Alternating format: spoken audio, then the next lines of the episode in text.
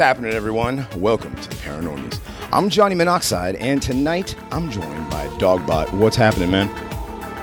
I'm just really glad that Reinhardt is getting better after the uh, albino gorilla bit him, and uh, he's getting over the sickness. Yeah, it's strange. It's a very strange bite. Had something to do with the moon, too, I think. Uh, anyways, yeah, speaking of Reinhardt, Reinhardt's with us tonight. What's up, man? Not a whole lot. Banana fever is crazy. I'll tell you that. Uh, there's a lot of banana fever going on in. Uh, Yeah, was it I mean we're we're paying we're paying fake twenties for bananas now. Do they do they have like Harriet Tubman on them or I think that might have been the problem. He got ahead of himself and just put Harriet Tubman on him. I just did I did I just piss the gorillas off? I guess. Yeah, I guess. I guess that's what you. yeah, that'll happen. That'll happen. Anyways, yeah, that show trial is still going on. Apparently, Alex McNabb's twin sister is an EMT uh, star witness. Is it not just Alex in a wig like That- uh, well, the right. Brett I mean, Kavanaugh hearings? Yeah, no, let's be honest, fam. It's literally Alex in a wig. The eyebrows, the scar. Like if you moved her hair, I know where Alex has a scar over there. I yeah, that's Alex. I know. Alex. Does she have the the stretched ears too? Her ears were covered by her hair. How oh, that's about, enough uh, for me. Right, right. How, how about the, the defendant and his lawyer uh, giving salutes to Rome? Uh, yeah. See that picture? Well, uh, yeah. They all they were they were all asked approximately how tall George Floyd was, I guess. or something. So bad. or something. Average Roman height. Average, yeah.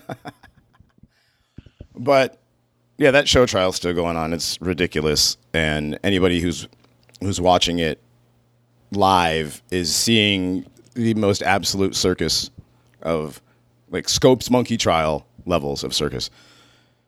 But we're not going to get into that. That's not why we're here tonight. Let me see real quick. We got two donations in Bitcoin, one for 20, one for 24, 24, which is cool.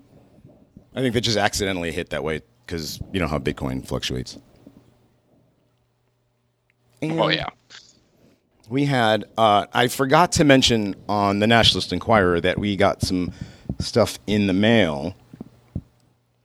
We got a record, and I didn't mention the record. I feel bad about that. Was that the thrash record that Yes. the guy said he was going to send me? Yeah, the thrash record. I have the thrash record. Yes, that would be. Um, What? What's the name of it? Outbreak. Name of the album is Hmm. Master Stroke. Master Stroke. Yeah. Looking forward to checking that out. Yes. Uh, and we got a twenty dollar donation and a little note says here's a donation and some more info on Fate magazine if you're interested. I enjoy the show. Keep up the great work. Cheers, Wichard Wagnu. All right. And he sent a uh, a subscription form for Fate magazine. I know Skull was talking about either his mom or his grandmother used to subscribe to that. I don't. It's a I guess it's like an aliens and uh, coast to coast type magazine. Interesting. I've Yeah. never looked at it before.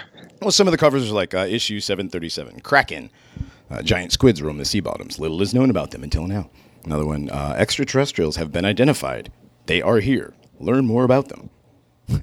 Serpent lore. It is found in all cultures. What powers do snakes have? It's that kind of magazine. So, you know, Ooh, that sounds kind of cool.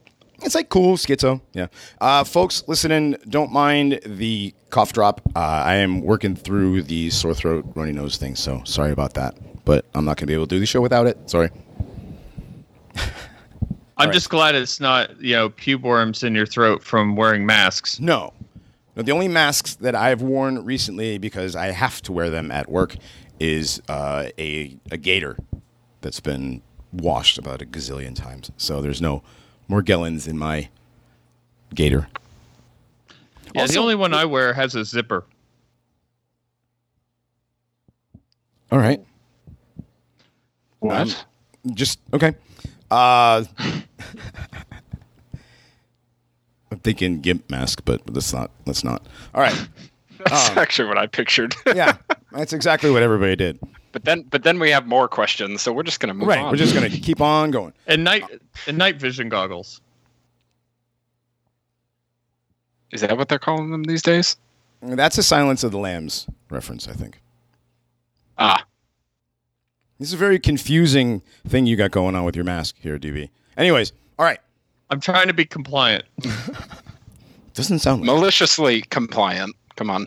Well, I've seen the the mask hole videos people have been posting in Texas where there's no mask mandate and people are still screaming at people to wear masks. Yeah, there's not a lot of. I haven't seen a lot of that in person, uh, but I have gone in places that have big signs on the door that say "We still wear masks in here," and I don't, and nobody says anything to me. You just just don't comply to with the stupid signs. Just be like, "I'm not going to be in here very long. I don't I don't like you. I'm just getting what I need in here, and uh, I don't want to be around you because you still think wearing masks has some level of importance, and I, I don't respect you." That's all you need to say. All right. That's a lot of words, but okay. I just tell him, shut up, faggot. Like, I just kind of nod, smile, and walk away. yeah. All right. So, anyways, real quick about the record, there was a note attached. Oh, nice. Yeah. Dear Paranormies, I thought this album would be appreciated by you guys or someone else you know, you know. It's not easy to share bands like this and not get banned from places like Reddit. It's a 1986 release from a Quebec thrash metal band. This is a handwritten note. This is like. I'll, I'll This is so cool. I'll post this note in the in the chat when I'm done here. It was their only full length album, and it was limited to only a thousand copies officially. Anyways, thanks for all the great content and your dedication to the truth. P.S. The recent songs that caught my attention were "A Link in the Chain" by John Nada, "Death Pile" by Death World, "Ein Sie" by Grima, "Burial" by Russian Circles. Thanks, and may Christ guide us to the victory with the gift of the Holy Ghost. Right on. Awesome. Amen, dude. That's fantastic. What a Thank you. great letter. I get some very complimentary direct messages about my uh, choice in break songs, and I appreciate it very much. I'm glad uh, people enjoy uh, hearing stuff that they may or may not have heard before, or puts them in a good mood. Yeah, absolutely. A lot of people, a lot of people like your choices in music because a lot of times what you pick goes along with the subject or something similar, or it always has some sort of connection to what we're talking about. I like that. I'd really like to pick Swarm Intelligence's brain because a lot of his a lot of his song titles give me the impression that he might be uh, at least adjacent to stuff that we're into.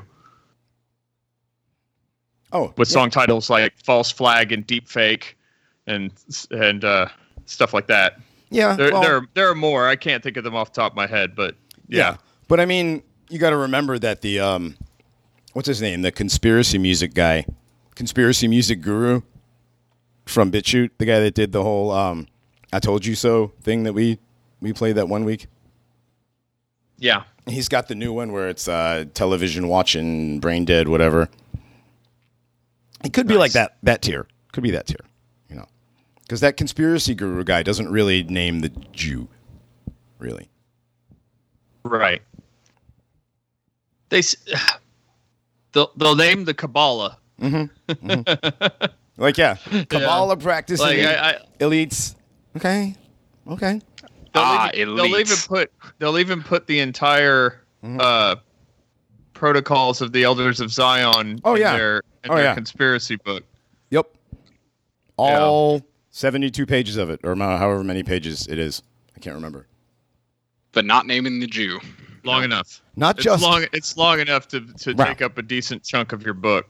Yeah, bro. Not Name. just not just not naming the Jew, but vehemently defending the Jew. Yes. Hmm. That's like Gary Wayne. Gary Wayne does that. He he'll name. Uh, I mean, he's got the protocols in there. Talks about how evil and satanic it all is, but doesn't name the damn Edomite to save his life.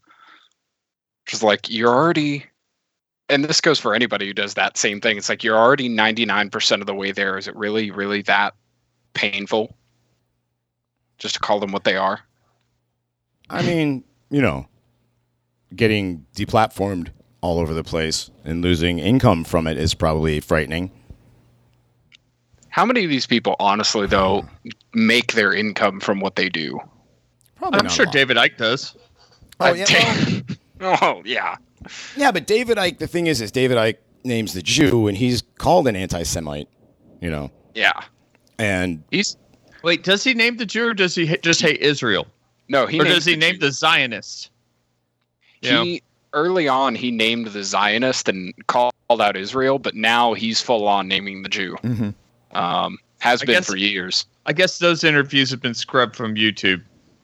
Uh, yeah, Most most, likely, of his yeah. newer stuff has been. yeah, you can't find his new stuff on YouTube at all. uh, Actually, for for you guys, I've got a question because you guys have been around a little bit longer. Uh, when do you first remember seeing David Icke? Just as a side note, quick side note.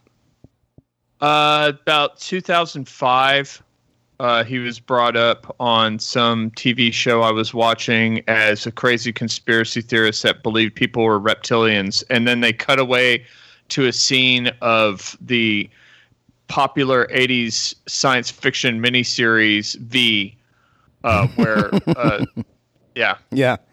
Where, Wow. where that, wow. They used a cutscene from that was V. literally the plot. That yeah, that was the twist of the for for Zoomers like Reinhardt here. Well, no, uh, there was the- a there the- was a remake of was the there was a remake of that was the twist. To it, There was a remake of the V. aliens were actually human eating reptilians. right. On well, V. there was a there was a remake of V fairly recently, and I'm pretty sure that the reptilian aspect wasn't as Jewy, I think, as the original one. The the original one might have been pretty based. Might have been. I, Yeah. I don't remember. I'm too young. When it was on, I was too young to have remembered. I remember seeing it, but I don't remember. You know.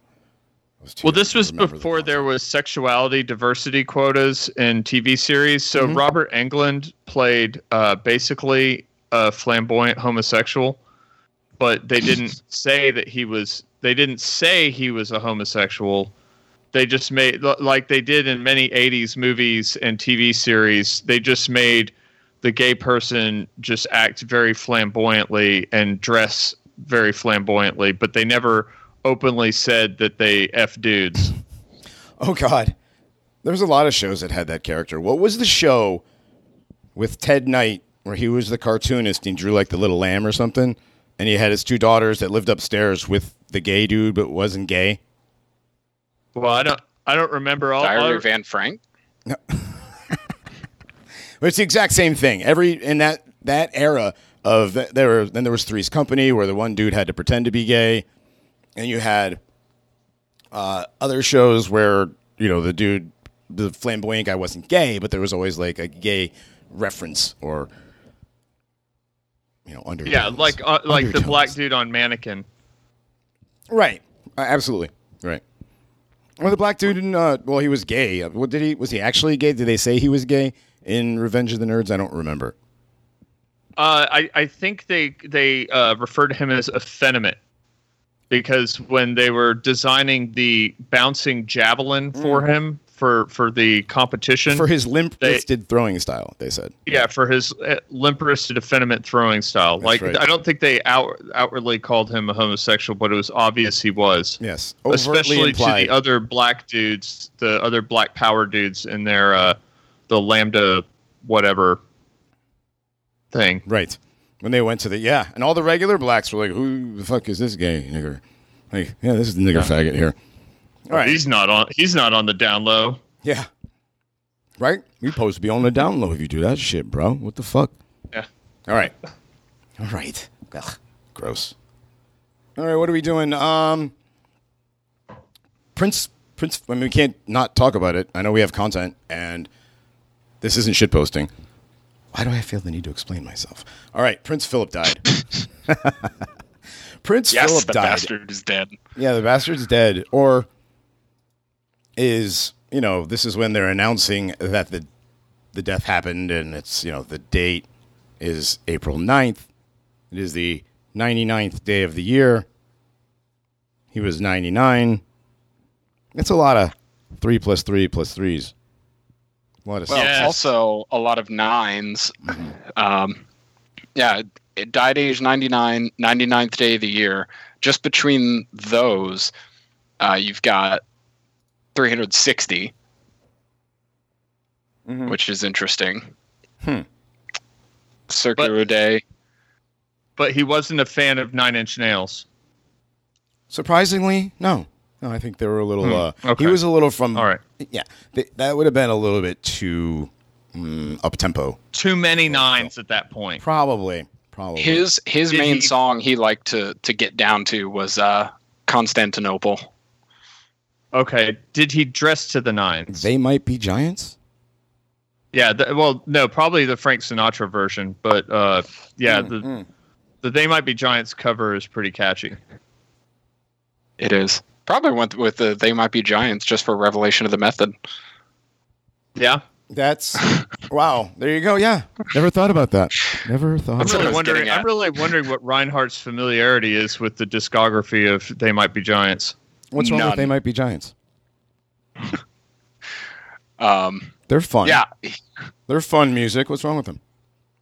Oh, nothing. They're just a big nerd band. Yeah, they are. Yeah, like uh, one of my favorite, Prin- one of my favorite Prince Philip quotes. Oh God, the Was- quotes. His Well, quotes well- are awesome. Well, when he went to when he went to the Aboriginal uh, Culture Park in Queensland, Australia, he asked an Aboriginal businessman, "Do you still throw spears at each other?" And the guy replied, uh, "No, we don't anymore." he had a couple. Somebody in our chat posted a couple of interesting ones too. oh um, no, I some think of my them are. favorite one of his though is uh in the event that I am reincarnated, I would like to return as a deadly virus in order to contribute something to solve overpopulation. Man, I wanted to save that one for the last, and that's gonna piss me off. And I wanted to do the funny ones first. No, Damn it! oh well. I think that is a funny one. It is, it is, but this one's good. Do you work in a strip club? To a 24 year old Barnstaple Sea Cadet, Elizabeth Rendell, when she told him she also worked in a nightclub. If you stay here much longer, you'll go home with slitty eyes. He remarked to a twenty-year-old, twenty-one-year-old British student during a visit to China in 1986. Holy shit! Holy shit! You managed not to get eaten then. To a British student who had trekked in Papua New Guinea during an official visit in 1998. Because, you know, they eat people in shrunken heads and shit, right? You Yeah. can't have been here that long. You haven't got a pot belly," said a British to- said to a British tourist in Budapest, Hungary, in 1993. Wow. It looks like, excuse me, it looks as though it was put in by an Indian. He later clarified his comment. I meant to say cowboys. I just got my cowboys and Indians mixed up. He meant dot head Indian, and you know it. you know the laboring class that Prince Philip would know in India are brown. The ones that are putting in the lights and stuff, that are, you know, doing the maintenance, you know, and all that. Yeah, the ones that Winston Churchill starved out in a total genocide. Right. Hey, Right. at, at 90, he was still horny as fuck because when he met with 25 year old council worker Hannah Jackson in 2012, Oh, God. uh, she was wearing a dress with a zip running the length of its front, and he said to her, I would get arrested if I unzipped that dress. the picture of her and he's standing there and she's standing next to that very very ugly woman dude That's that not a woman. dude that hannah jackson in the red dress that's a guy That's a dude. That's That's, a a, dude. tranny. Well, It's it's a not tranny. surprising because he had a uh, at the- several gay liaisons in Yeah. the 50s and 60s. right right but look at the neck look at the neck hang on Ronnie. right hang on we're, we're analyzing look at the neck Look at those arms, dude. enhance enhance yeah What that's picture are we looking That's at? That's a guy. The one where it's uh, in the thread, it's I don't know, it's the second from the bottom. It's actually the last one with the quote. Oh God. Yeah, oh, that's a guy. Nope, nope. That's a guy. That's a dude. This is a guy. Well, if we do a mega, that's going in the mega. Well, somehow put that in the picture, Reinhardt. Put that thing's face or whatever. Put that in the picture if you can. Shit, you can make that the head of the horse in the Yeah. picture. You could. You could. There you go. All right. There we go. Prince Philip died. Uh, speaking of Prince Philip, Bella has said she wants to do another Royals episode, and uh, we don't want to get too much into Prince Philip right now, so we'll save it for then. What do you think? Yeah. I don't. I don't think anybody wants to get too deeply into Prince Philip. I'm sure it's pretty gross in there. Ew. You know, I thought was funny was that he was in the back seat of that car looking like a cadaver. And Already. oh wait, wait, wait. He looks just like um what's his name's stepfather in Shaun of the Dead in the back seat. Oh, that's right. whose name Yeah. was also Philip, who died and turned into a zombie.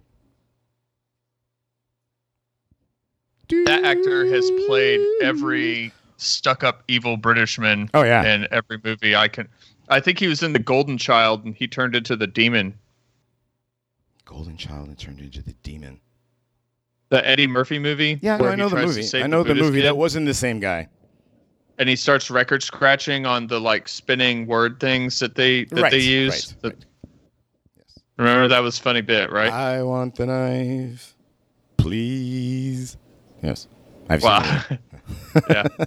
But that, the that di- the the the uh, the claymation they used for that demon oh, the scene claymation for the, the, demon end was some hilarious. That's not the same guy. That's not the same guy. The guy with the red beard and the, I'll have to look, but I'm like 99% sure it's not the same guy. Are you sure? Yeah. The guy who was like, like he would say words wrong. You know, he's like the main bad guy He was looking for the knife. He turned it into the dragon. But he was was it a dragon? I thought it was a demon. But Or he demon, was whatever. It was a super- demon with wings. Anglo. And, yeah. It was Dayglow and claymation and 80s and bad.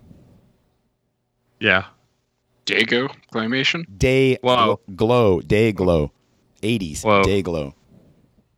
It's a thing. It's a color scheme from the 80s, Reinhardt. I see. Your dad had shirts probably that were of, of those color scheme. How old do you think my dad is? I don't know. 40? Five? Okay. Dude, that's the same guy.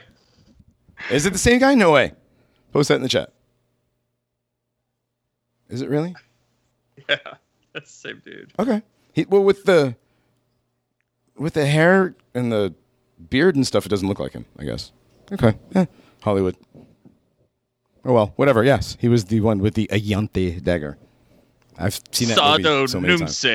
Yes. Brother Noomse. Sardo Numse. Oh God, what was his name? Um, Clarence Yarrow. He called him. It was Jarrow. Clarence Yarrow. Yes, Yarrow. Ugh. Yeah. That's Anyway. the disgusting root. Anyway, Eddie Murphy. Yeah, he likes trannies.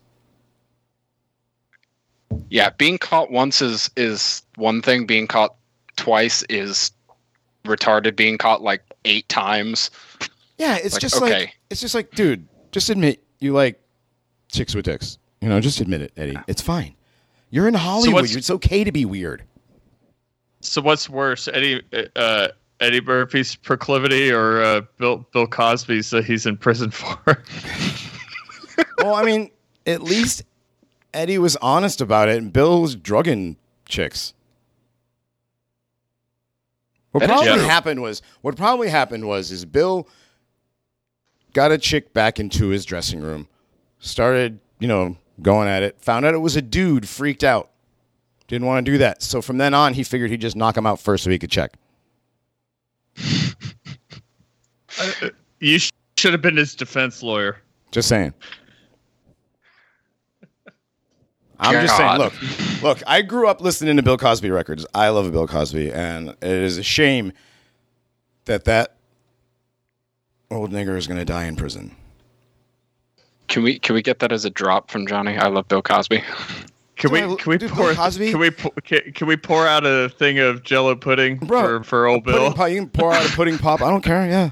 Look, I grew up listening to Bill Cosby's comedy records like every day after school in like third and fourth grade. Weird flex, but okay. That's what I did. I, my grandmother would pick us up from, school. She would take us to her house. My mom would get off work at like six, so we just hang out there and watch like Land of the Lost and other OG Hanna Barbera productions. and uh, Bill Cosby, yeah. Land of the Lost. That's some dark crystal revelation of the method right there. Dude, the Sleestaks. These people are sleestaks. We're getting back to David Icke stuff, huh? Right. Yeah, we're not doing David Icke though. No, we're not doing David Icke. We're not doing David Icke. Different shill. Anyways, so enough of the British dead guy. Um, do we want to talk about Tucker? Real fast. Go ahead. yeah. Um, well, you know, this is going to almost sound like Dharma King posting because he was the uh, dissident rights uh, Tucker uh, Tucker translator. Cheerleader. But yeah, cheerleader.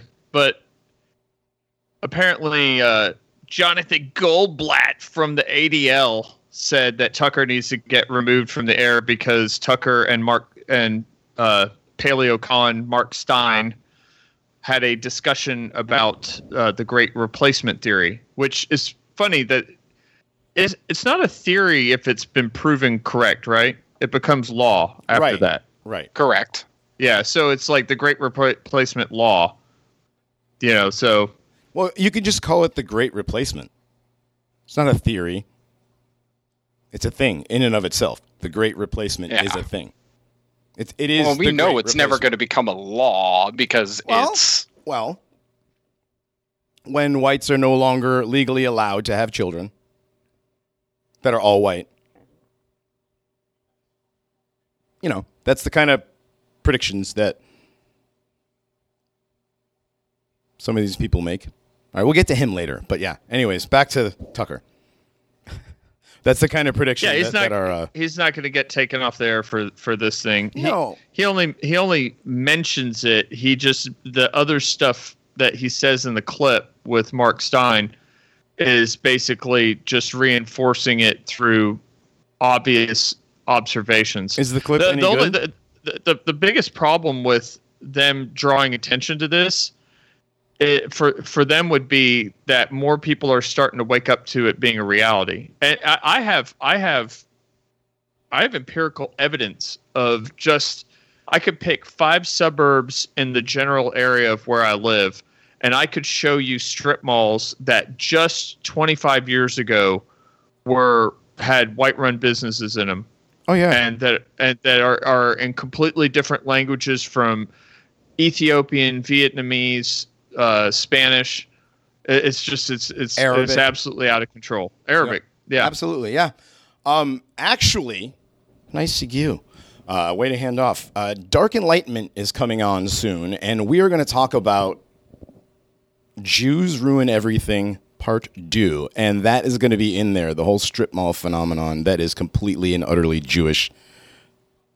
All the things that make American life so shitty right now were what made American life so great a couple of decades ago, all of these things are Jewish machinations. Machinations. Machinations. I said it right the first time. Nice. cannot wait. Yes. So, yeah. Is there a lag tonight? Or are you guys just just hanging out?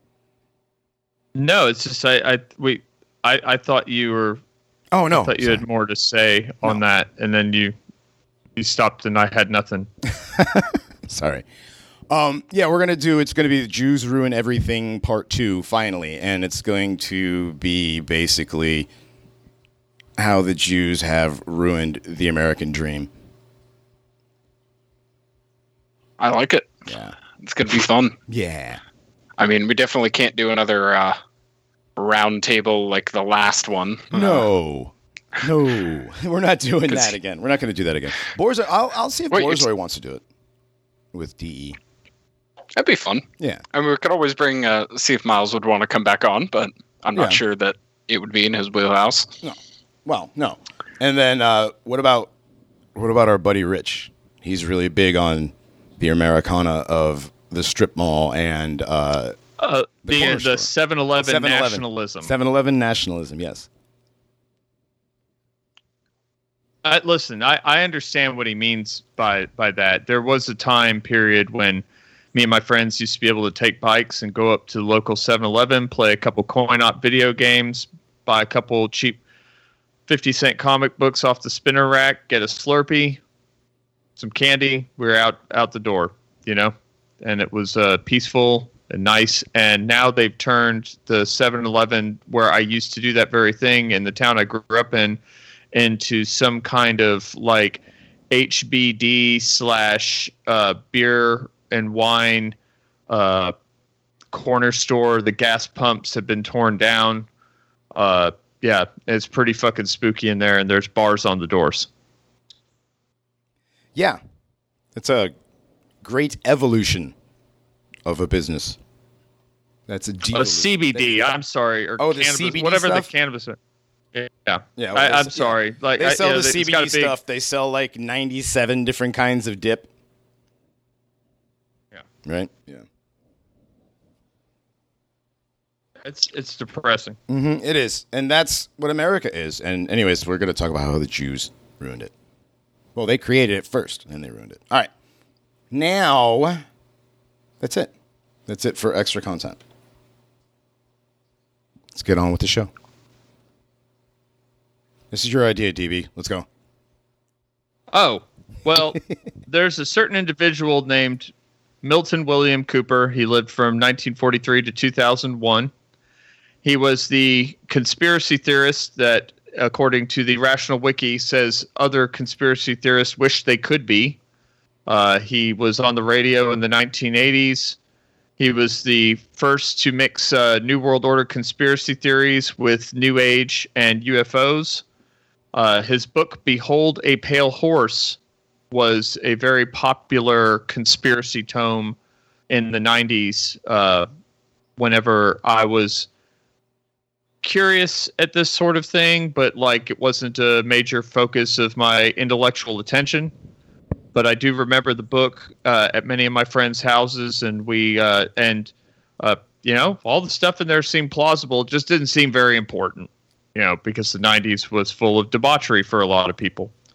And, uh, you know, Bill Cooper was shot and killed by deputies uh, trying to serve a warrant on him for various things. And, uh, you know, uh, I, a lot of the terms that we hear in conspiracy lexicon, I first, I first heard from Behold a Pale Horse including uh, FEMA's involvement with rounding people up, uh, you know, uh, large scale, uh, large scale gun confiscation, uh, tracking patriots to uh, to single them out for uh, reprisal, uh, the Illuminati, the Bilderberg Group, things of that nature.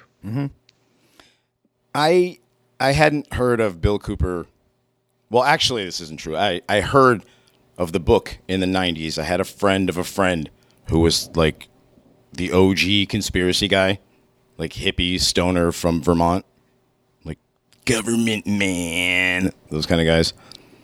He knew he said he had mentioned something about it because I remember hearing "Behold a Pale Horse" when I first uh, when I first heard about him on Alex Jones. That's where I actually really got into uh, William Cooper. Yeah, I first got into him a little bit later.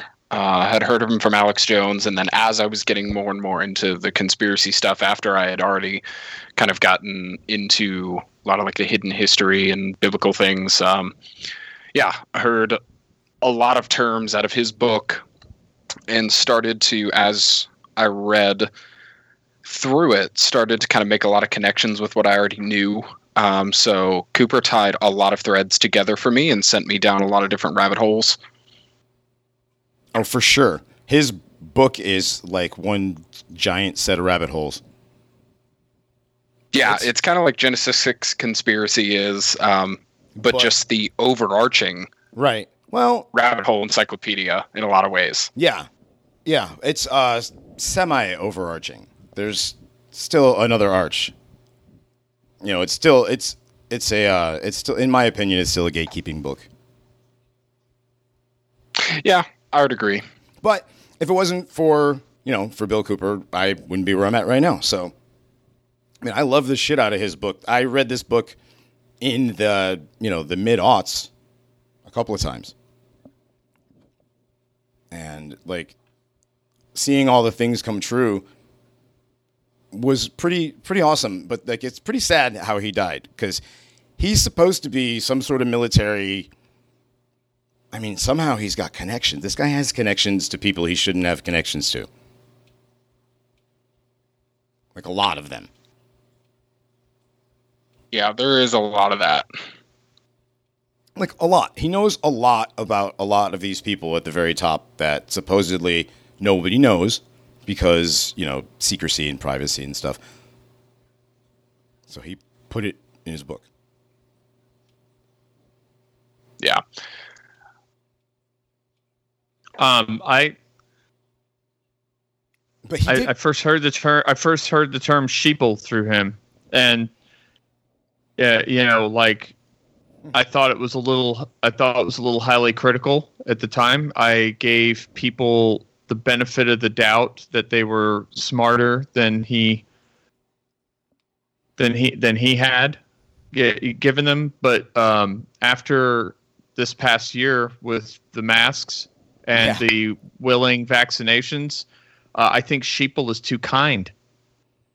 at this point, Lemming is is probably more appropriate.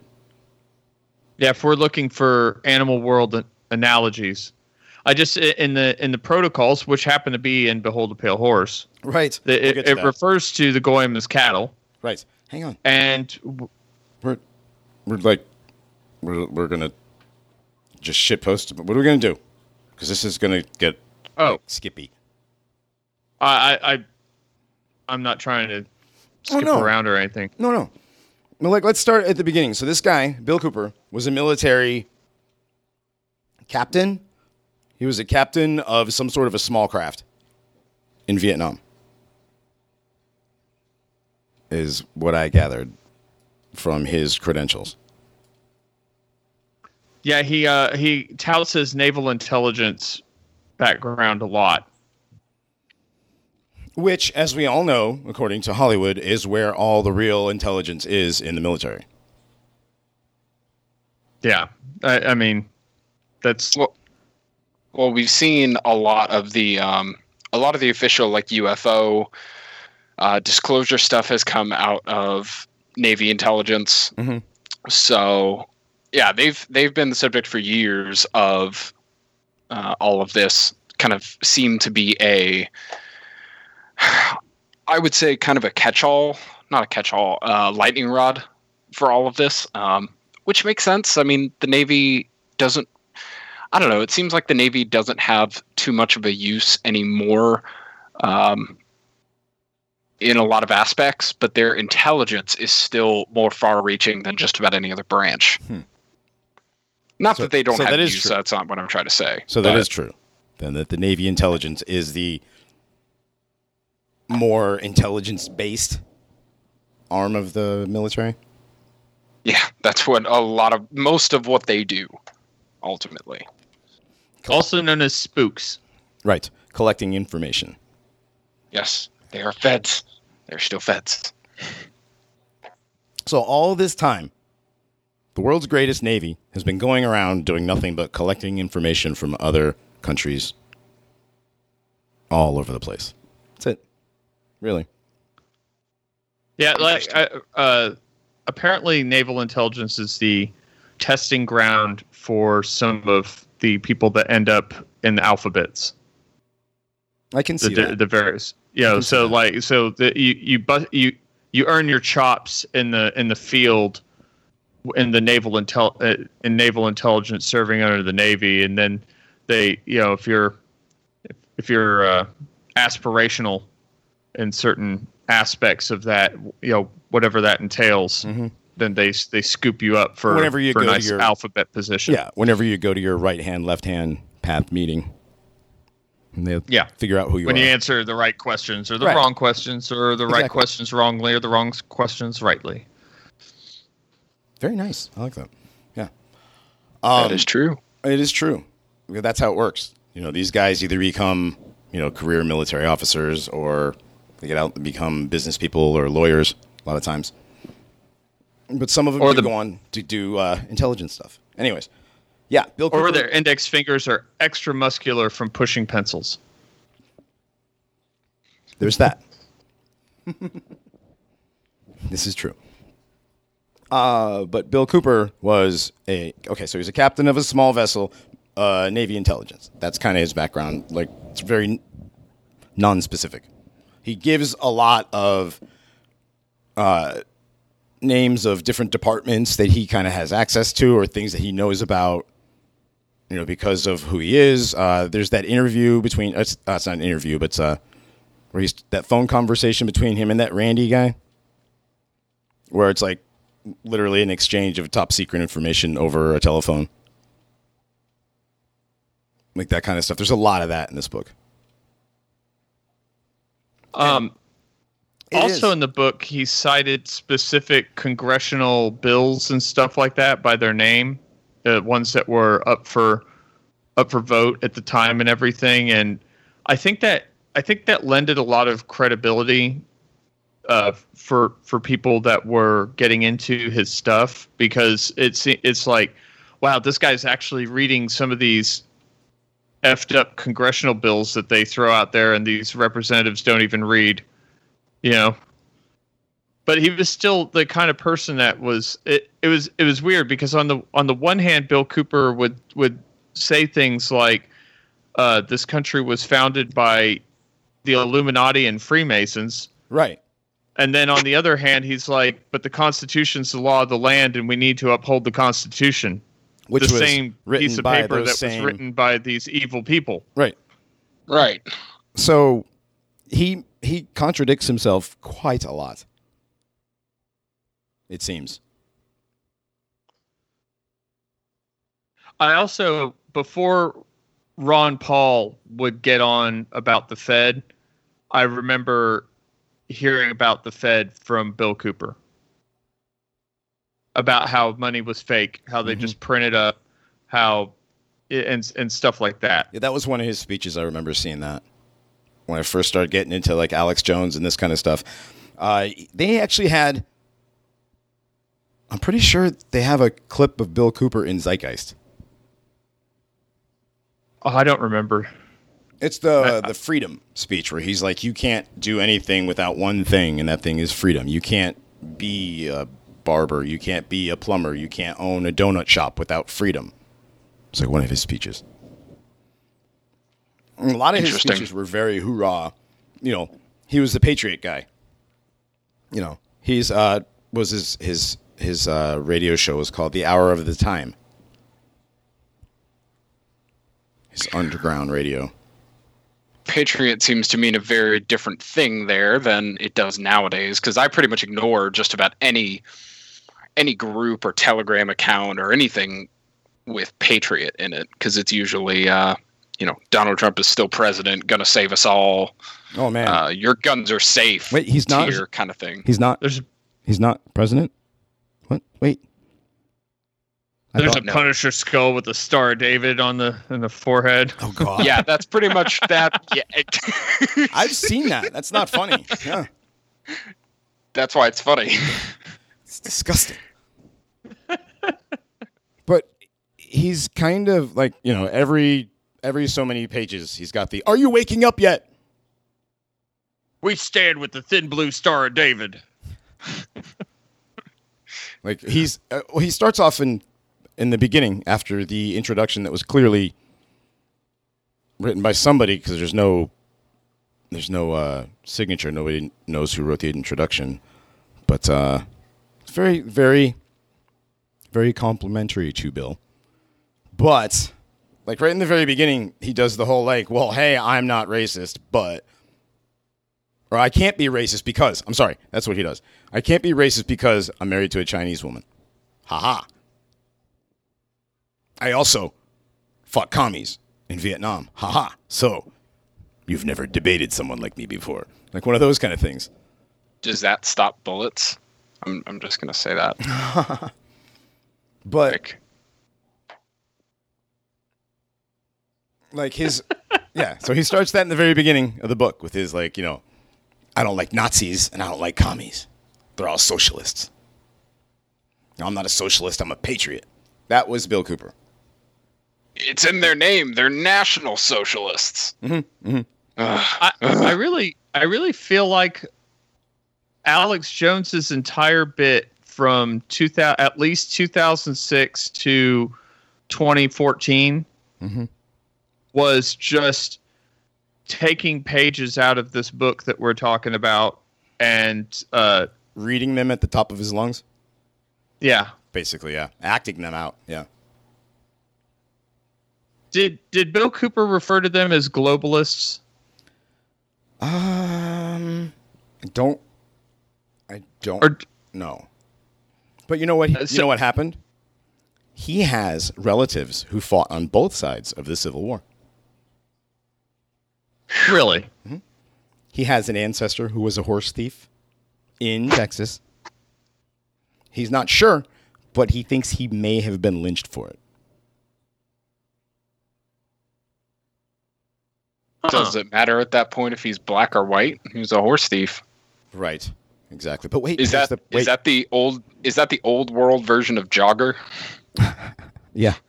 Um, when I was, just a little boy, out this horse's teeth when I was a little boy, that you mean arm, yeah, armed robbery, the one that they literally called the jogger in the Yeah. mall nearby. They literally called him the jogger because he would run by, grab something, and run away. No, he would he would run up to a store and uh, oh, right, right.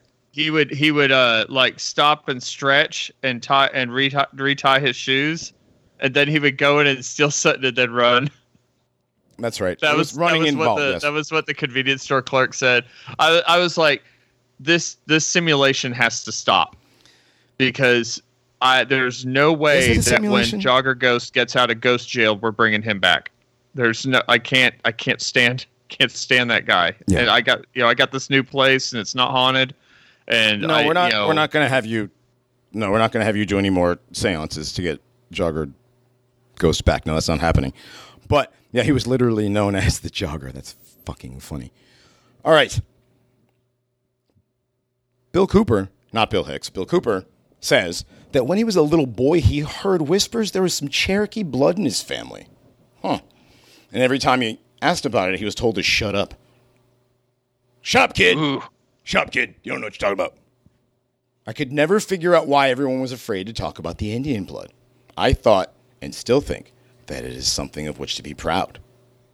I have since discovered that the old folks in my family, like the old folks in almost every family, thought there was a stigma attached to being part Indian. If you weren't accepted by your neighbors back then, you were more likely to end up dead. Okay, so there's my anti racism right there. Page seven. Don't talk to me or my Ch- or my Chinese wife's Indian son ever again. Oof.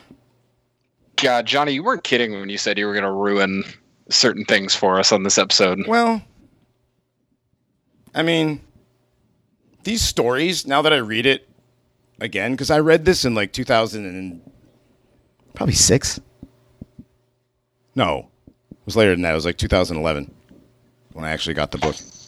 But I had seen a bunch of his stuff and heard like a lot of his talks. But I thought he was great. You know, he was doing, you know, at the time I was like, okay, this guy's this guy's out there. like I was listening to Alex Jones, so this guy wasn't much crazier than Alex Jones. I don't I don't know if this was like going on where you lived at all, Johnny, but there was like a a strain of people kind of uh, claiming very faint Indian blood genealogy in the 90s and 2000 early 2000s. I, I, I would hear people make such claims. Cherokee. This was Always before Cherokee. this was before ancestry.com and yeah, DNA. but it was and, always Cherokee yeah. though. Is it always Cherokee? I remember that. It was always Cherokee in my experience Yeah. growing up. well, except in Florida because there's so many fucking Seminoles. Ah, yeah. I just I, I remember hearing that from time to time. And then where I'm from, it's like Algonquin, Narragansett, Mashantucket, Pequot. Huh. Yep. Yeah, growing up in Florida, it was always it was always Seminole because those bastards owned everything. Yeah, but aren't they so nasty though? They're disgusting and they're freaking terrifying. Honestly, if you go to one of their casinos, oh, Like they live Those in places- squalor. I heard I've heard stories. I don't know this for a fact, but I was told they live in absolute squalor. But the state pays them some astronomical f- money to just exist. They have like half inbred retard kids because everybody's related. But this is something that's happened to them. This isn't something that's like this isn't Indian tradition. This is not how Indian people were. You know, this is what's happened to them. This is a result of you know the resets and all that stuff. Um, but yeah, they're but they get like some ungodly amount of money every month just for existing, right? Yeah, Because they're like a protected species or some shit. That's not surprising. I mean, didn't uh, a couple of years ago I was talking with I think it was Jo, and he was telling me about um, some of his experiences with Indians, uh, and they're like in the Midwest, and he was just saying, you know, it's not. Uh, it wasn't Indian tradition 150 years ago to get drunk off hand sanitizer and pass out in the mud, Right.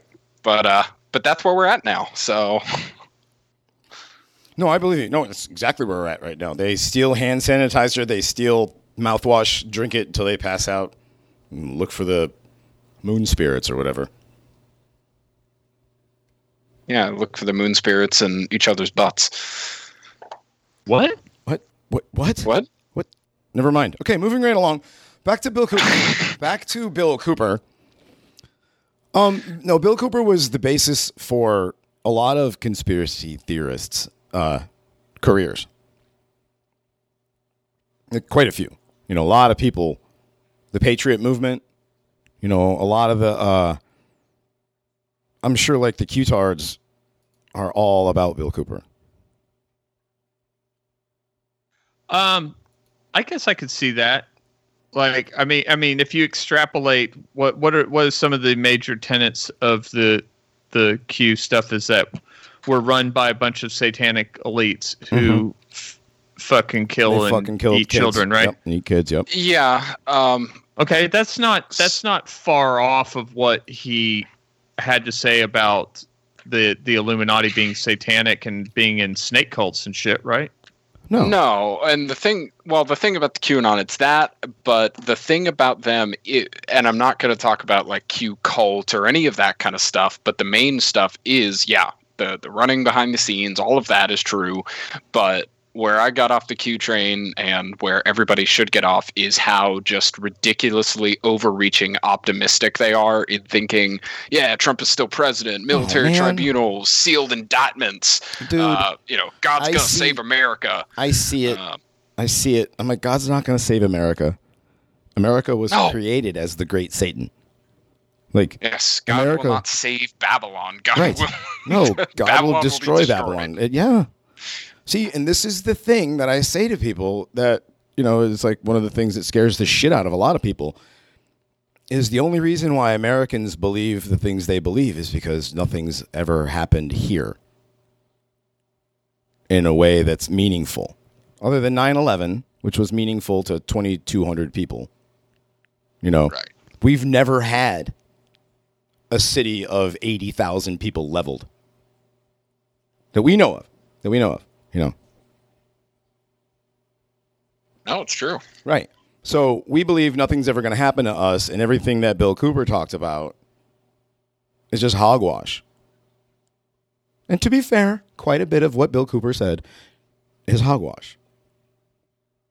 But Ouch. oh, it, it's true though, dude. I mean, like the stuff on the aliens, and I, I love the book, man. It's a great book. I mean, we can talk about it all night. That's what we're gonna do, anyways. but I can't. Like, I heard the interview uh, with him, where the uh, the title of the interview is "William Cooper destroys a Nazi caller." Oh God. And by the time you're done listening to the caller, you're like, man, this old guy is a pain in the ass. Just let the other guy talk. You know, let this smart, intelligent, eloquent guy talk. But is it wasn't that always the way with the uh, supposed argumentative AM talk conservative types? Was that they they never really destroyed these callers that called to disagree with them? All they did was just talk over them, and the other one never actually got a point across. Yes, They would definitely Yeah. talk Yeah. over them. Morton Downey Jr., Howard Stern, Bill Cooper, Alex Jones, uh, Rush Limbaugh, obviously. Like Rush guys- Lim- Bell ever destroy Nazis? what's that? I don't. Did Art Bell ever destroy Nazis? Because I don't think he did. Mark Levin used to scream down uh, liberal callers Oh yeah, when I first Levin's started big hear, when I first started listening to him like in 07. but he's a and Jewish then- screamer, so it's not a. Eh.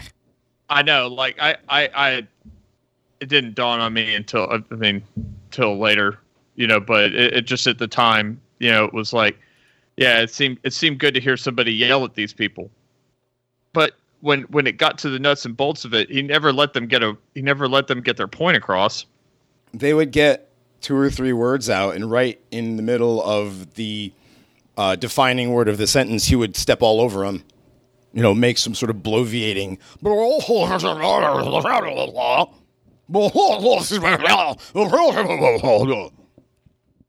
And That was that was fantastic. I I thought I had it on Mark Levin show for a second. Yeah, yeah. I'm sure there's words in there somewhere for some boomers' ears. You know, in their their little um, miracle ear. some Fox News watching boomer that accidentally tunes into the Paranormies. Uh, didn't we have that in our chat yesterday? The dude who was uh, cursing us in the name of God and telling us we were terrible people. Yeah. Yeah, I hate being a terrible person because I swear. I like what you Oh. said, Dogbot. I mean, stuff that we Uh, talk about. listen, some of the stuff that we talk about on here. li- li- uh, Listen, in my in my daily life, I try not to cuss. I, I really try to dial it back. But when I'm making messages for Chupacabra Kennel or I'm on this show, the stuff that we talk about is so infuriating. I I just can't. There's oh, no Oh, yeah. governor for it. It just it comes right out. But guess what? My conscious contact with my with my God, my higher power, it's never been stronger. So I don't really need some Anglo, you know, getting on my case about my freaking language. Aren't you an Yeah. Anglo? Huh? Aren't you an Anglo? I'm part Anglo. I am part Oof. German, part Anglo. So you, yes, you, this eternal Anglo in the chat. You know, sorry, guy. You know, we talk about some things that are not exactly. Uh, six feet. Sorry. Yeah. Like, okay. I don't care. You guys, people act like I care. I'm saying, you know, like it's, it's one I've of the been this height a long time, guy. I don't know, Johnny. You're still Med Gang. I am Med Gang used is to best it. Yes, gang and Med Gang is best gang. You're Iberian. That's and Med Gang. Italian. It's Med Gang. Settle down. All right. Uh, Bill Cooper. We're gonna do more Bill Cooper after the break because the book has a lot of predictions that did come true. A lot of his stuff came true. Otherwise, they wouldn't have killed him. He did a little too much revelation of the method. Uh, we'll talk about that in the second hour. We do have a song. What is it, Reinhardt? Well, Or Oh, I think Dogbot actually put it in oh, there. oh, my bad. Oh, oh. yeah, real quick, can we play a little bit of that uh, Inspector Gadget song? Oh, you want to do that now? Okay. All All right, right, let's play a little bit of that real quick. All right, all right, all right. You know, because because DMX died. Yeah, fuck, wait for you to get it on your own. X go deliver to you. Oh. Knock, knock, open up the door, it's real. With the non-stop pop pop stainless steel. Go hard, getting busy with it. But I got such a good heart that I make a motherfucker wonder if he did. Damn right, and I do it again. Cause yeah. I am like, so I got to win. Break bread with the enemy. No matter how many cats I break bread with, I'll break who you sending me. All right, all right, all right, all right, all right, all right, all right, all right. Go Go Gadget Stolen Bike. Go Go Gadget stolen bike. And the spoopy part about this is that the family wants to let everybody know that it wasn't a heart attack, that it wasn't drugs, and that he had taken the COVID vaccine a couple of weeks prior. So here we have another prominent black that took took the uh, what did they call it in the chat? The genesine. That doesn't flow off the tongue very smoothly. Yeah, Yeah, don't not know. quite. Now, one of the No, funniest work on that. Work on that, guys. Um, but yeah, he took you know, the vaccine, and now he's dead. That's Hank Aaron, marvelous Marvin Hagler, DMX. Uh, apparently, Jimi Hendrix. I mean, um, Jimi Hendrix got vaccinated. Morgan Freeman.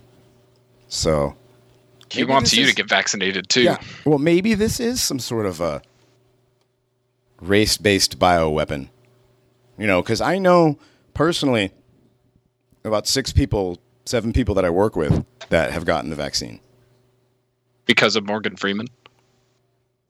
I don't believe they they would have gotten it because of Morgan Freeman. No.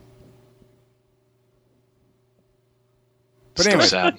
but anyways, nobody's had any nobody's had any side effects, and um, a member of my family said the fact that people have to feel the need to post the fact that they haven't had any side effects from the vaccine is reason enough for me not to take the vaccine.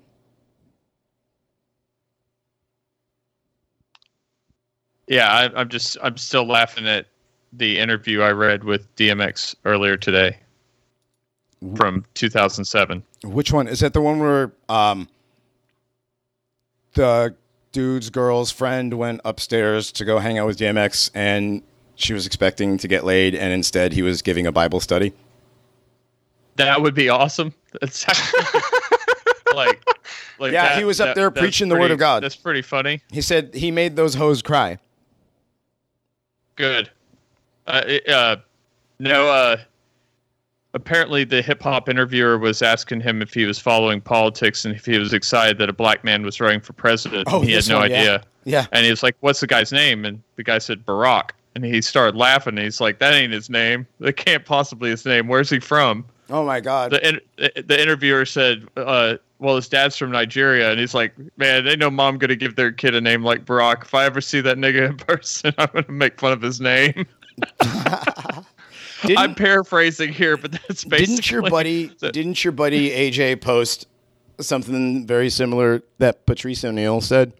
That's a that's a very common black trope to make fun of other niggers' names, especially if Uh, they're like Africa blacks.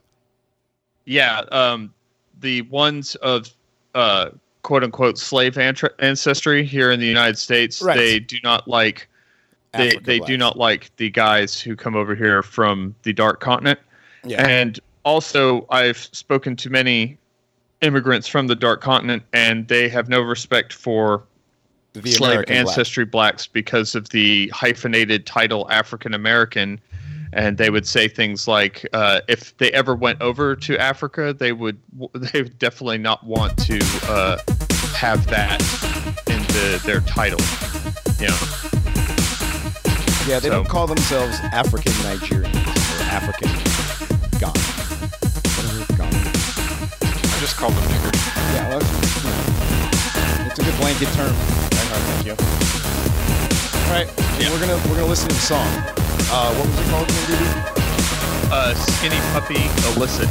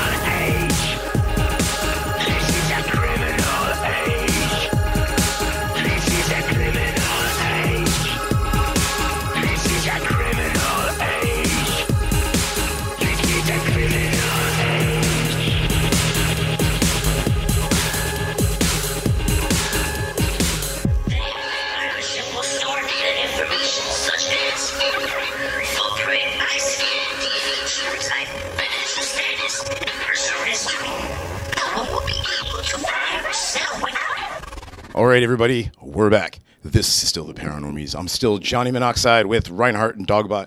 You know what, dude? We forgot to even announce that Jack wasn't here. Ouch. Yeah. He does such Well, a yeah. good job being quiet over in the corner. Well, that's true, but yeah, Jack isn't here. He is uh, traveling. He taking pictures of star forts. He did. He did take some very cool photographs of a star fort today, which is completely covered on the inside with Tartarian brickwork, what would be considered in our circles Tartarian brickwork. Some pretty incredible horse and buggy brickwork there, buddy. Absolutely, just some some you know local red dirt, some water, and an oven. God, I love American ingenuity. I do too. Speaking of uh, ingenuity, not just American ingenuity, there is a guy, one of our friends, uh, Daniel Kuhn, sent us a link to a guy named Paul Cook on YouTube, who is uh, another researcher, much like uh, Jon Levi. So he talks. Uh, one of his videos is uh, history of flying cars. Digging out old world England. So England is buried as well. Obviously, I mean, obviously. Uh, there's a lot of yeah. There, how many does he have for videos total? Hmm. He doesn't have as many as Jon Levi, but Looks like he just kind of got started. a year. He's been around for a year. Well, Yeah. that's the thing with this mud flood stuff is it's only been around for maybe two years, you know, and uh, by more than just one obscure researcher on YouTube. Yeah, I mean that's that's what we talked about before. Is this Phantom Time mud flood stuff really got popular in like 2017, 2018? 2018, Um, I think, really. Yeah, Well, that's really when- when popular in did 2018. Fomenko- I wonder why. When did right? When did Fomenko actually publish his stuff? Late 90s, early 2000s. Right. Okay. Well, there you go. There you go. you got Um, like a ten-year window most of of his stuff find was out in about Russia it. for a very long time. Right. So you get 10 years or so for the rest of the rest of the people to find out about it. You know, thanks to the internet and whatnot. And actually it's 18 years. Somewhere between 10 and 18 years people are starting to talk about his theory of of uh, time. Which we we still need to talk about that too. I have all of his books on Kindle now. Well, some. I'm only allowed 5 at a time. I was going to say, like- you don't have all of them. No, he's got like 30 books. Oh, no, All I'm books. sorry. He's, let's see, he started publishing in the 1980s. Yeah. Oh, okay. He's because I mean he he was researching under the USSR, the Russian Academy of Sciences, Okay. uh, in like the 60s, 70s, 80s. So He he may be like the Russian Bill Cooper.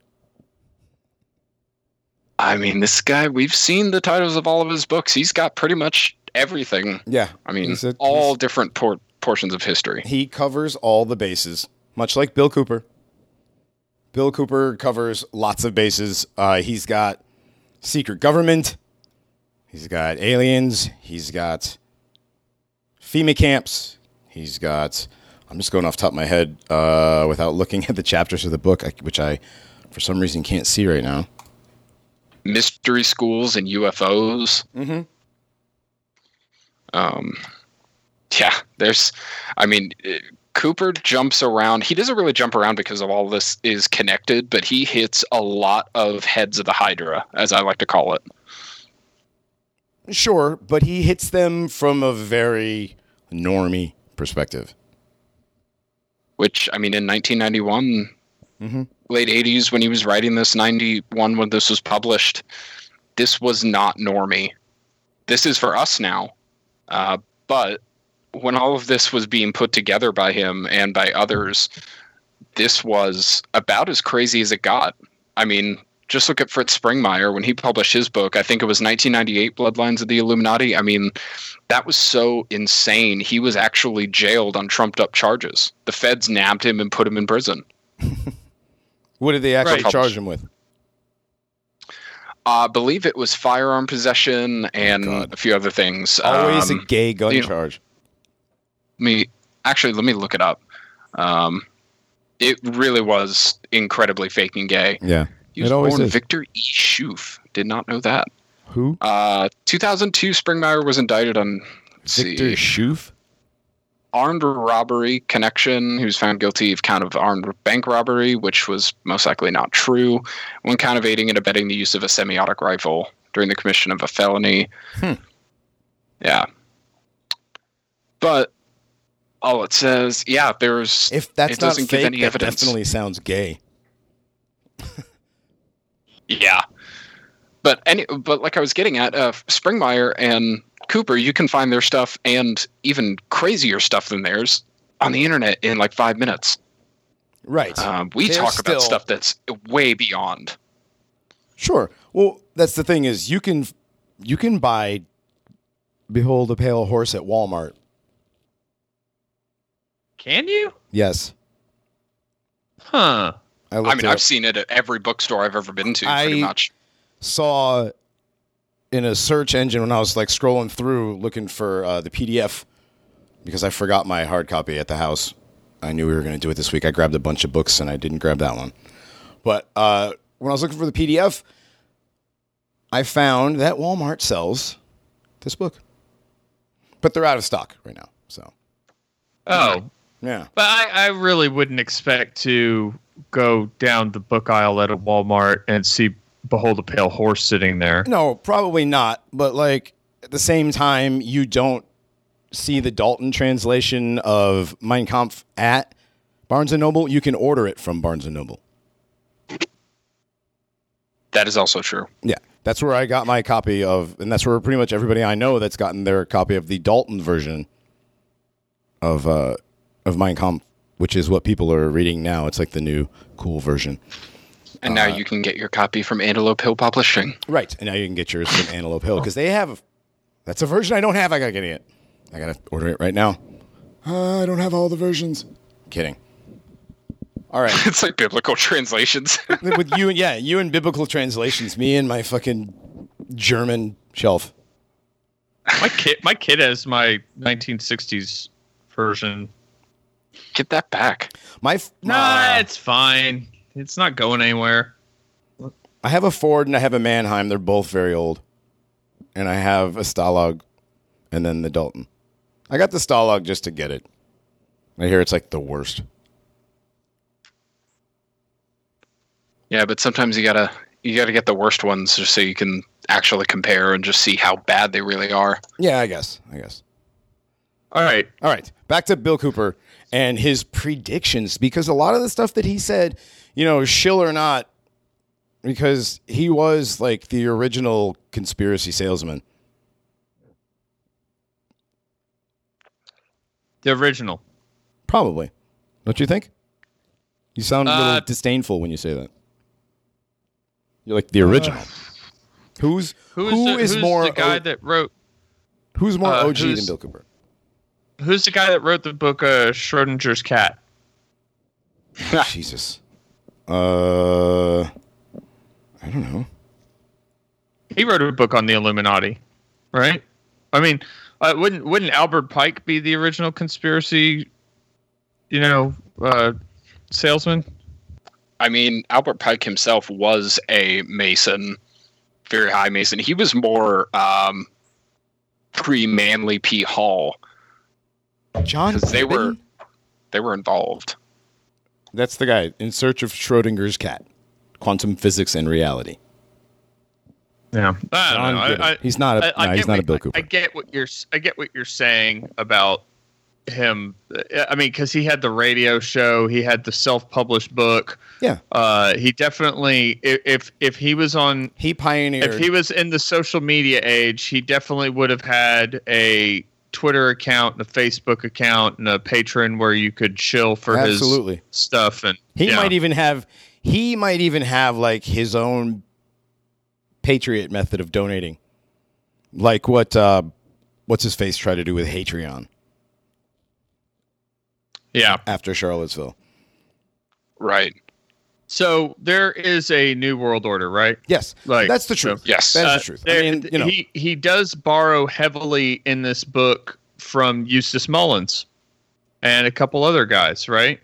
I mean, I, I outside of some of the, uh, how much of this stuff do you think is original content, and how much of it do you think he borrowed from from Mullins?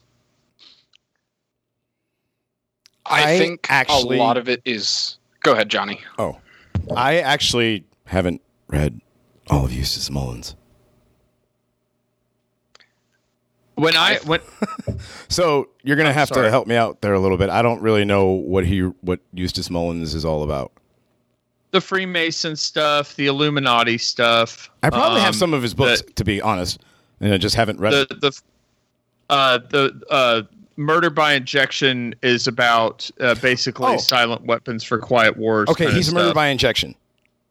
yeah. Okay, I have read, listened to that. Okay, I have listened to that. He, well, he's also the one who wrote uh, Curse of Canaan as well, which talk about you and I went through that last Oh. year. Okay, so that one as well. So I've read two of his books. Okay, I did not know that's. Um, I, for some reason, I didn't associate that with Eustace Mullins. Okay, so Yeah, um, Mullins was very well known as like a a, a very very public anti-Semite Holocaust Mm-hmm. denier. Um, so he went much farther than Cooper did. but there wasn't much. Well, Cooper, do you want to? Do you guys just want to do it now and listen to Cooper destroy a Nazi? Let's listen to Cooper destroy a Nazi with facts and logic. Well, it's definitely not facts and logic. But that's what I don't know. I'm just No, I know what, what- you're doing. I know what I you're doing. I know the YouTube meme. video is I know the labeled. meme. I'm just fucking mad about this. Oh, after we listen to this, I do want to say one thing uh, on Eustace Mullins after we listen to this because I just saw something. Okay, so uh, do you want to start at the beginning? It's a 20 minute interview. I'm like seven minutes in and I'm pissed. What do you want to do? You want to start at the beginning? Twenty minutes is a long time. Do you wanna start at the whatever you think the meatiest part is. Well, let me see what this is. Hold on a second. Let me. We'll be right back. All right, and we're back. I found the audio. Lost it there for a minute. All right. Check out Bill Cooper, Patriot. Another thing is you Oh wait, before we set, we got to set this up. This is Bill Cooper uh, destroying a Nazi caller on his call-in show. This guy is um, an Aryan. He admits, you know, he, at the beginning he admits to being an Aryan, and that's about it. He doesn't, you know, overly praise Hitler or anything. But the picture that Bill Cooper has on the screen is like of a fully tatted up, shaved head, tats where the hair should be kind of cholo looking Nazi, which I'm pretty sure this guy doesn't look like based on how he talks. He's very articulate. All right, and here's Bill, Patriot, with some Nazi. Okay. talk about being a patriot. Do you know what the word patriot comes from? It comes from the Greek word pater, means father. In other words, a patriot is a person who is concerned for people coming from the same stock, from the same father. So, No, no, no, no, no, no, no. No, no, yes, no. the Greek word No. patra Oh, no. means Sorry, my friend. Your world will never exist. Because to bring your world about, you're going to have to kill every other human being on the face of this earth, and it ain't going to happen. not so. If, if uh, It's not going to happen. Not so. All that's necessary for for see, I'm just looking for the white race to survive. Why? What the hell do you care about the white race after you're dead? It's a biological urge. One lives on through one's descendants. Oh, baloney. One lives on for what he does and what makes him happy, and that's the truth of the world. If you're so concerned about your race, why don't you go find a girl that looks like you, marry her, and have 12 children, and quit putting your bullshit on everybody else in the world? Well, I, I'd like to Huh? uh, uh, find a. What scares you guys so much? Are you afraid you're not going to find a girl that looks like you? I, actually, I have, but uh, Then what's the problem? Why are you so afraid that your race is going to disappear? Your race will only disappear when you stop jumping in bed with your woman. what? What did I just say? What is got you? What's scaring you? Why are you afraid? Why are you afraid of the rest of the world? Why are you afraid your race is going to disappear? Which, by the way, is my race also. Well, because, well the thing is, it's not just that we're going to disappear, but we're we're being uh, um, swamped. What do you mean you're being swamped? Who's swamping you? Listen, we're in a democratic republic here, and numbers are what make the difference. White people are increasingly becoming a minority. Race has nothing to do with socialism, which is the plague on this nation. We are losing self-determination as a people. Oh, baloney. Bullshit. People have the determination they're taught by their parents and they're taught by the political process. Socialism is our plague, not people who don't look like you. All right. I can't do anymore. I can't do it. It's the standard. It's the standard Oh. conservative trope, man. It's Yeah, the it is. standard conservative trope that, It is. that all that these values of liberty and freedom just need to be taught to the people that are coming in, and they will vote Republican or Right, vote right. for the Constitution and vote for conservatism, and it keeps getting proven wrong every single Right, time. but this is and it's done on purpose. And and everything that that guy said in the '90s has played out to be true. Uh, Thirty years later. Exactly. Yeah. And it's and it's the same straw man, of course, that they bring up. Uh, Cooper brings up the ridiculous, just Well, absolutely hang on. cringe talking point of, you know, to to bring about your worldview, Okay. you have to kill everybody else. That's where he No. started. He started with a straw man argument. There Right. was no mention of any other race whatsoever. He just said patriotism is from father, pater, right? The love of your own stock, the love of, of your own people from your own stock. And his points are exactly correct. Coming from the 90s, this guy is saying we are being systematically replaced. we are is becoming a minority. This, this is- guy This is March. seems like more of a prophet than Cooper. this is March 25th, 1994. This guy may have predicted more than Cooper. Yeah. Quarter of a century ago. Mhm. It's amazing, isn't it? Yeah, the, the thing is, the thing is, is that there weren't enough. Uh, there, there definitely were not enough articulate men like the caller making that point to uh, people like me at that time. yeah. Uh, Right. th- uh, there just, it just, it just was not. It, it just was not any. It was there was no outreach like that whatsoever uh, at that time period. It was, it was Well, there was. It was like not, not where you not were at. very active. Right. And it was like William well, we didn't Luther have the internet that we do today. Right, that too. But it was like William Luther Pierce and his guys were there at, and like Covington and his guys, you know, up in the Northwest, and like everybody else is like, figure it out. Yeah. Well, yeah, was- like I said, we didn't have the internet in the Yeah. in the stage that we do. So those guys were all disparate and having to do everything IRL. Mhm. They weren't able to share ideals and find common ground with people across the country. They were never able to organize in any sort of online fashion and you know help each other along Right. um, to But we're to become more that now. articulate. We're able to do that now. We have, you know, friends all over the place. It's great. You know, thanks to the internet.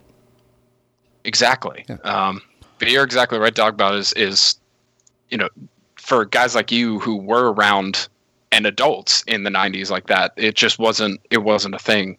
Um, the picture painted to me as I was a kid in the early 2000s of guys like the caller was that they're all fat, neck bearded, biker, evil Nazis, um, you know, throwing beer bottles at blacks, basically.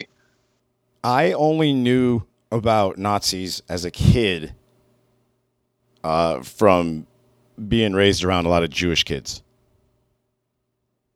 So I didn't have, we didn't have any neo-Nazi, you know, imagery or any of that kind of stuff drilled into our heads at all. We, I always just got to hear about the the Nazis in Poland. Yeah, I got to hear about how Hitler never read his Bible in school. Yes, He's that a kind of very stuff. angry man. that kind of stuff. Well, my mom did. My mom did hair, right? And my mom did a lot of Jewish women's hair. Ooh, Yeah. So we, well, you know, we we lived in like fucking West Hartford, Connecticut, dude. West Hartford's like Jewish and Polish. And then New Britsky. Same thing. Then New Britsky, right next door. It's like all Polish and Puerto Rican now. But whatever. Anyways. it's gross. Yes. Anyways, But yeah, all the Jew. My mom did so much Jewish hair when I was a kid. So we went over to so many Jewish families' houses. It's Connecticut; they're everywhere. Uh, and I got to hear, you know, a lot of Jewish stuff, a lot of Jewish stories. Never heard anything about neo Nazis. Didn't even know neo Nazis existed, really, until I was a teenager. After Yeah. I've gotten after actually after I went from Bob Jones, like the super uber Protestant Christian school, to public school. That was the first time I'd ever heard of neo Nazis. We had one in our school. Yeah, the neo-Nazi picture painted to me as I learned about them getting older and older was basically all just like KKK, evil bikers, mm-hmm. metal dudes. You know, again, just like hanging out, being drunk, and doing mean things to black people. Yeah, then I saw like movies where they they had some in there, and I'm like, oh, those people. wait, I don't know any people like that. I didn't know anybody that looked like any of those people.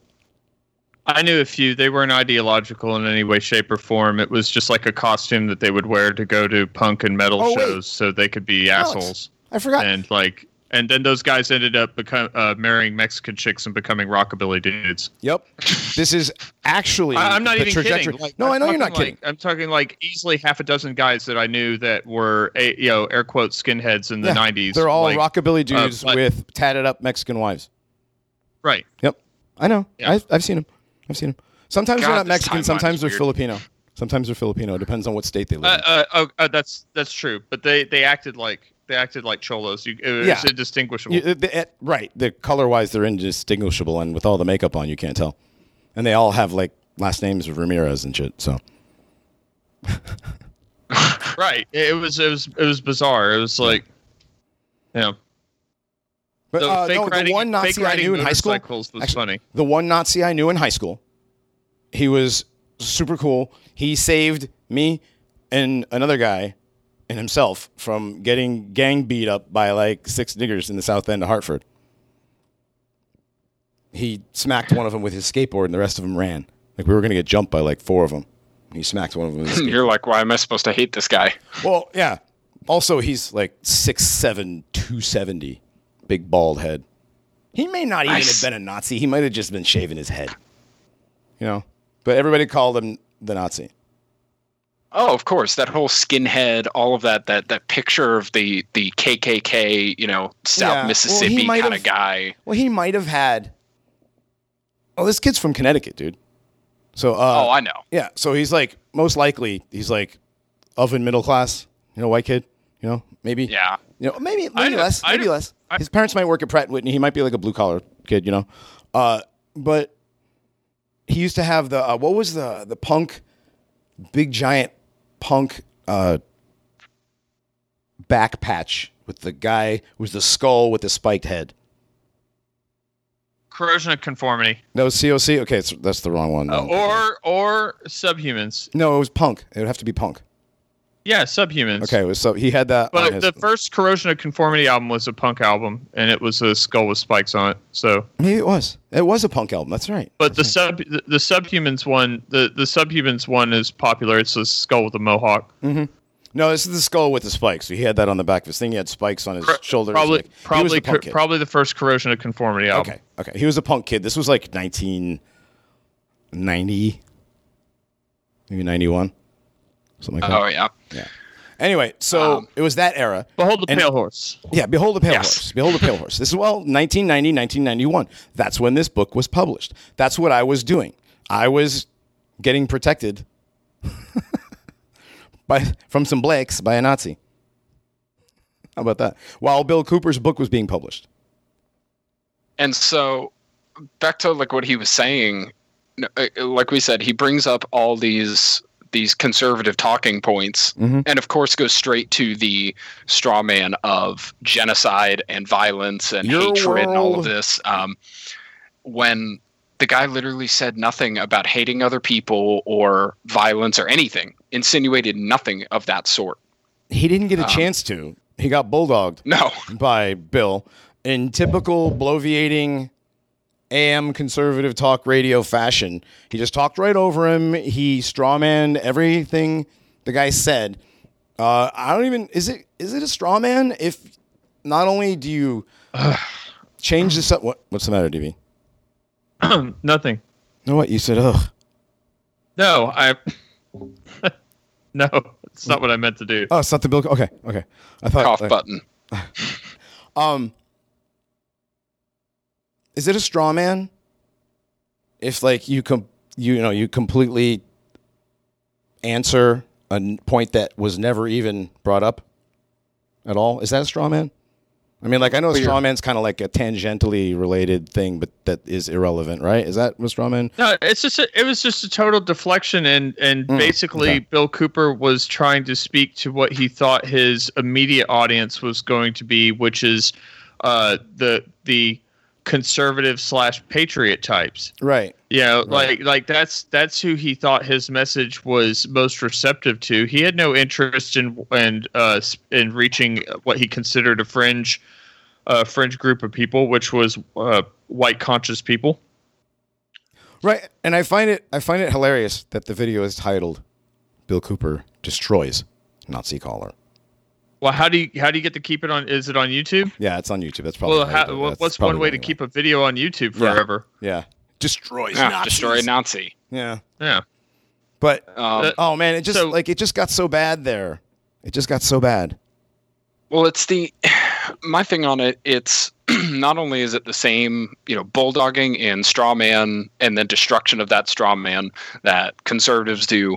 For a man like Cooper, who put out a book like "Behold a Pale Horse," to do that to somebody, it just shows the problem with his generation and subsequent generations of these people before us that took race out of everything and looked at race and looked at you know the whole Nazi ideology and agenda, everything as something out of hatred and violence Well- and genocide, something evil.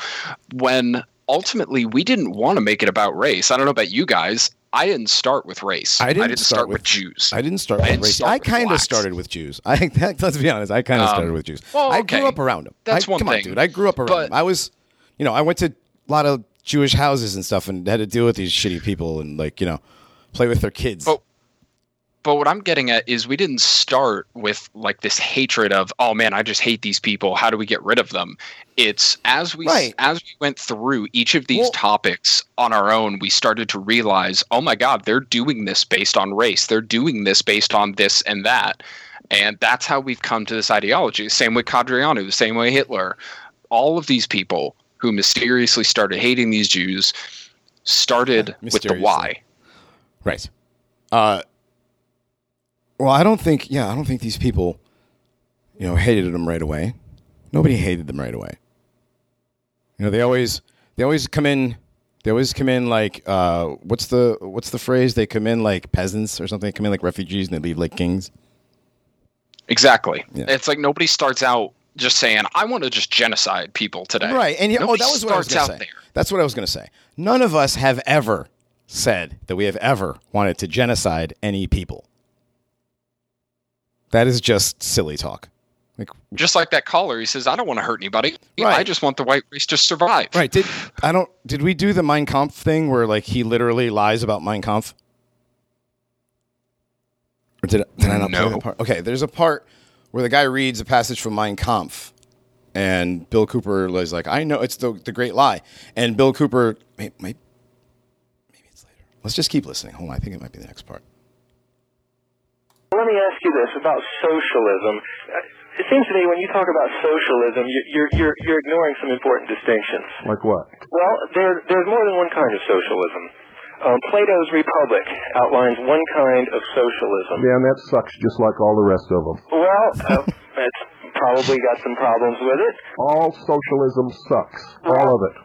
Yeah, but there, there, what is socialism? It's, it's, it's, it's a strong central government and cooperation No. among the people. No.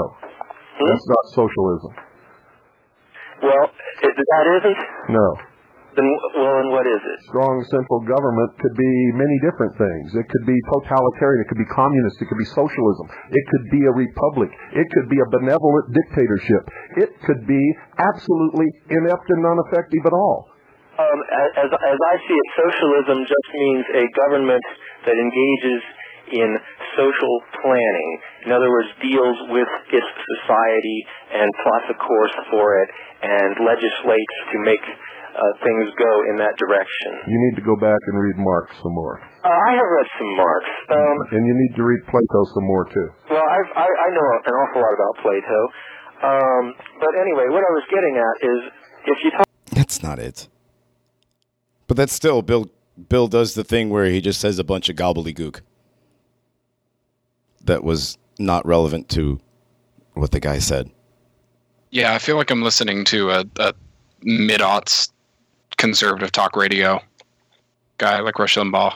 If he if Rush Limbaugh had a caller like this, or even Alex Jones, I feel like Alex Jones would do probably the same thing. Oh, Alex Jones most definitely would. When Alex Jones would get a anti-Israel caller, he would shut him right down. Right. You know, he'd shut him right. And again, there's videos. it's- There's videos. Like again, it's intellectual Jones hanging up on dishonesty to completely just not just deny, but vehemently defend the perpetrators of the agenda outlined in Behold a Pale Horse. How you can go that that far and not understand and not call out the people who are committing this agenda even even the jews as like the lowest level goblins on earth of this uh, this actually evil agenda um, is beyond me and the only explanation that i can see is doing it on purpose being a gatekeeper That's that's really all I can come up with with him, honestly. Like, how can you have read the protocols? You know, you have them in your book. You have all the protocols in your book, and yet the worst thing is an anti-Semite. right and he has amazing points in the book i mean even the first chapter um, Oh yeah, let's let's go through the book. Let's you actually had some go through stuff the from the. Yeah, DB, you had stuff out of there um, that were some fantastic points that were made. Um, silent weapons for quiet wars. yes. Yeah, I mean, it's it's the combined onslaught on all of our senses, isn't it? You know, uh, it's the it's the chemical sprays in the skies. It's the shit they put in our water. It's the uh, it's the genetic modification of our food It is the taking yeah. out the essential taking out the essential nutrients it's forcing us into these uh, 40 hour work weeks where we spend the better portion of the day where we could be at some point getting some kind of sunlight trapped in a little box with fluorescent light buzzing over our heads doing uh, doing make work you know it's Right. uh, tell, it's Humans weren't telling us designed to, to do it's that. telling us to pursue hedonistic pursuits until uh, until our late 30s when it's too late to really have children And by that time, all the estrogen you've ingested has totally destroyed your reproductive system, and the child that you reproduce is a low T faggot who puts a teledildonic furry butt plug in his ass. There you go. then the free then the free time you have at home uh, they put you in front of devil mirrors that uh, blast your brain with all kinds of demoralizing messages and images Things that are made And- to turn your brain into cottage cheese so that the reptilians you- may scoop it out and eat it. some of you who manage to uh, cobble together a relationship with another with someone of the opposite sex uh, both of you will constantly be, be bombarded with messages that tell you it's uh, the grass is greener somewhere else uh, so it's very difficult for families to stay together and remain intact in, in order to raise one child much less two three four five like our, like our ancestors just recently did within the last hundred years Absolutely. Yeah, it's been less than two full generations that families went from four plus kids to to abortions and a dog. And so then they fill fill us up with people from the third world who they haven't restrained their uh, their methods of reproduction at all. They actually actually no, that's not true. What they've actually done, not only have they not limited their means of reproduction, they have given them modern modern medicine which has enabled them to reproduce even better. Yes, and I said this earlier actually in They still Telegram reproduce chat. the Is, same way, like the R, R type, K type, right? They're peak Yeah. R type, still peak R type. They're still having all the kids. Just now, all their kids live to be adults. when I said this earlier in our chat, um, was you know we are cattle here for all of those reasons. Yes, we are cattle. Um, the people in the third world, and somebody had said that you know the people in the third world are coming here. They're filling us up with them, but the rules are different for the people of the third world. And what I said was, yes, they are cattle in the third world, but in a different manner. It's the opposite manner. They're not being forcibly sterilized. They are, of course, being enforced or reinforced. Uh, their numbers are growing and growing and growing, and then they send them over here. Um, they grow their numbers, yet they uh, completely throttle their food production and their economic value in their countries, and then send them over here in absolute just horde numbers. Um, But they are still invasion style. They're coming over, in, like an invasion is what it is, because that's exactly what it is.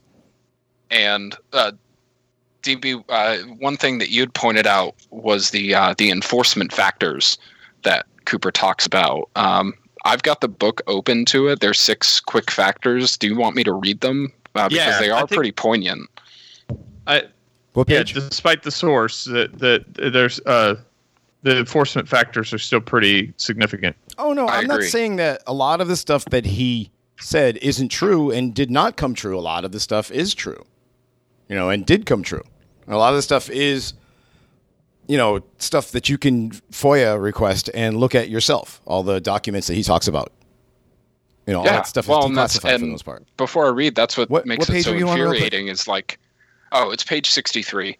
Um, at least of my copy. But that's what's so infuriating about this is all of this did come true. All this is coming true right before our eyes, um, and you can, you know, reveal it for yourself. You can confirm it all, but what we know now of Cooper, it just makes it even more infuriating and reinforces, in my opinion, the idea that he is a gatekeeper or was a gatekeeper that was pushed off the map after he outlived his usefulness.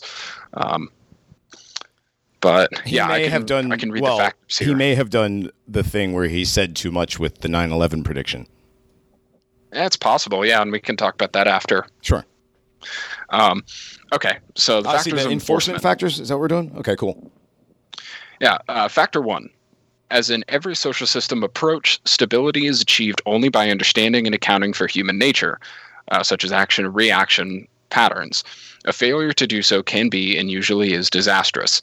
As in other human social schemes, one form or another of intimidation or incentive is essential to the success of the draft. Physical principles of action and reaction must be applied to both internal and external uh, subsystems.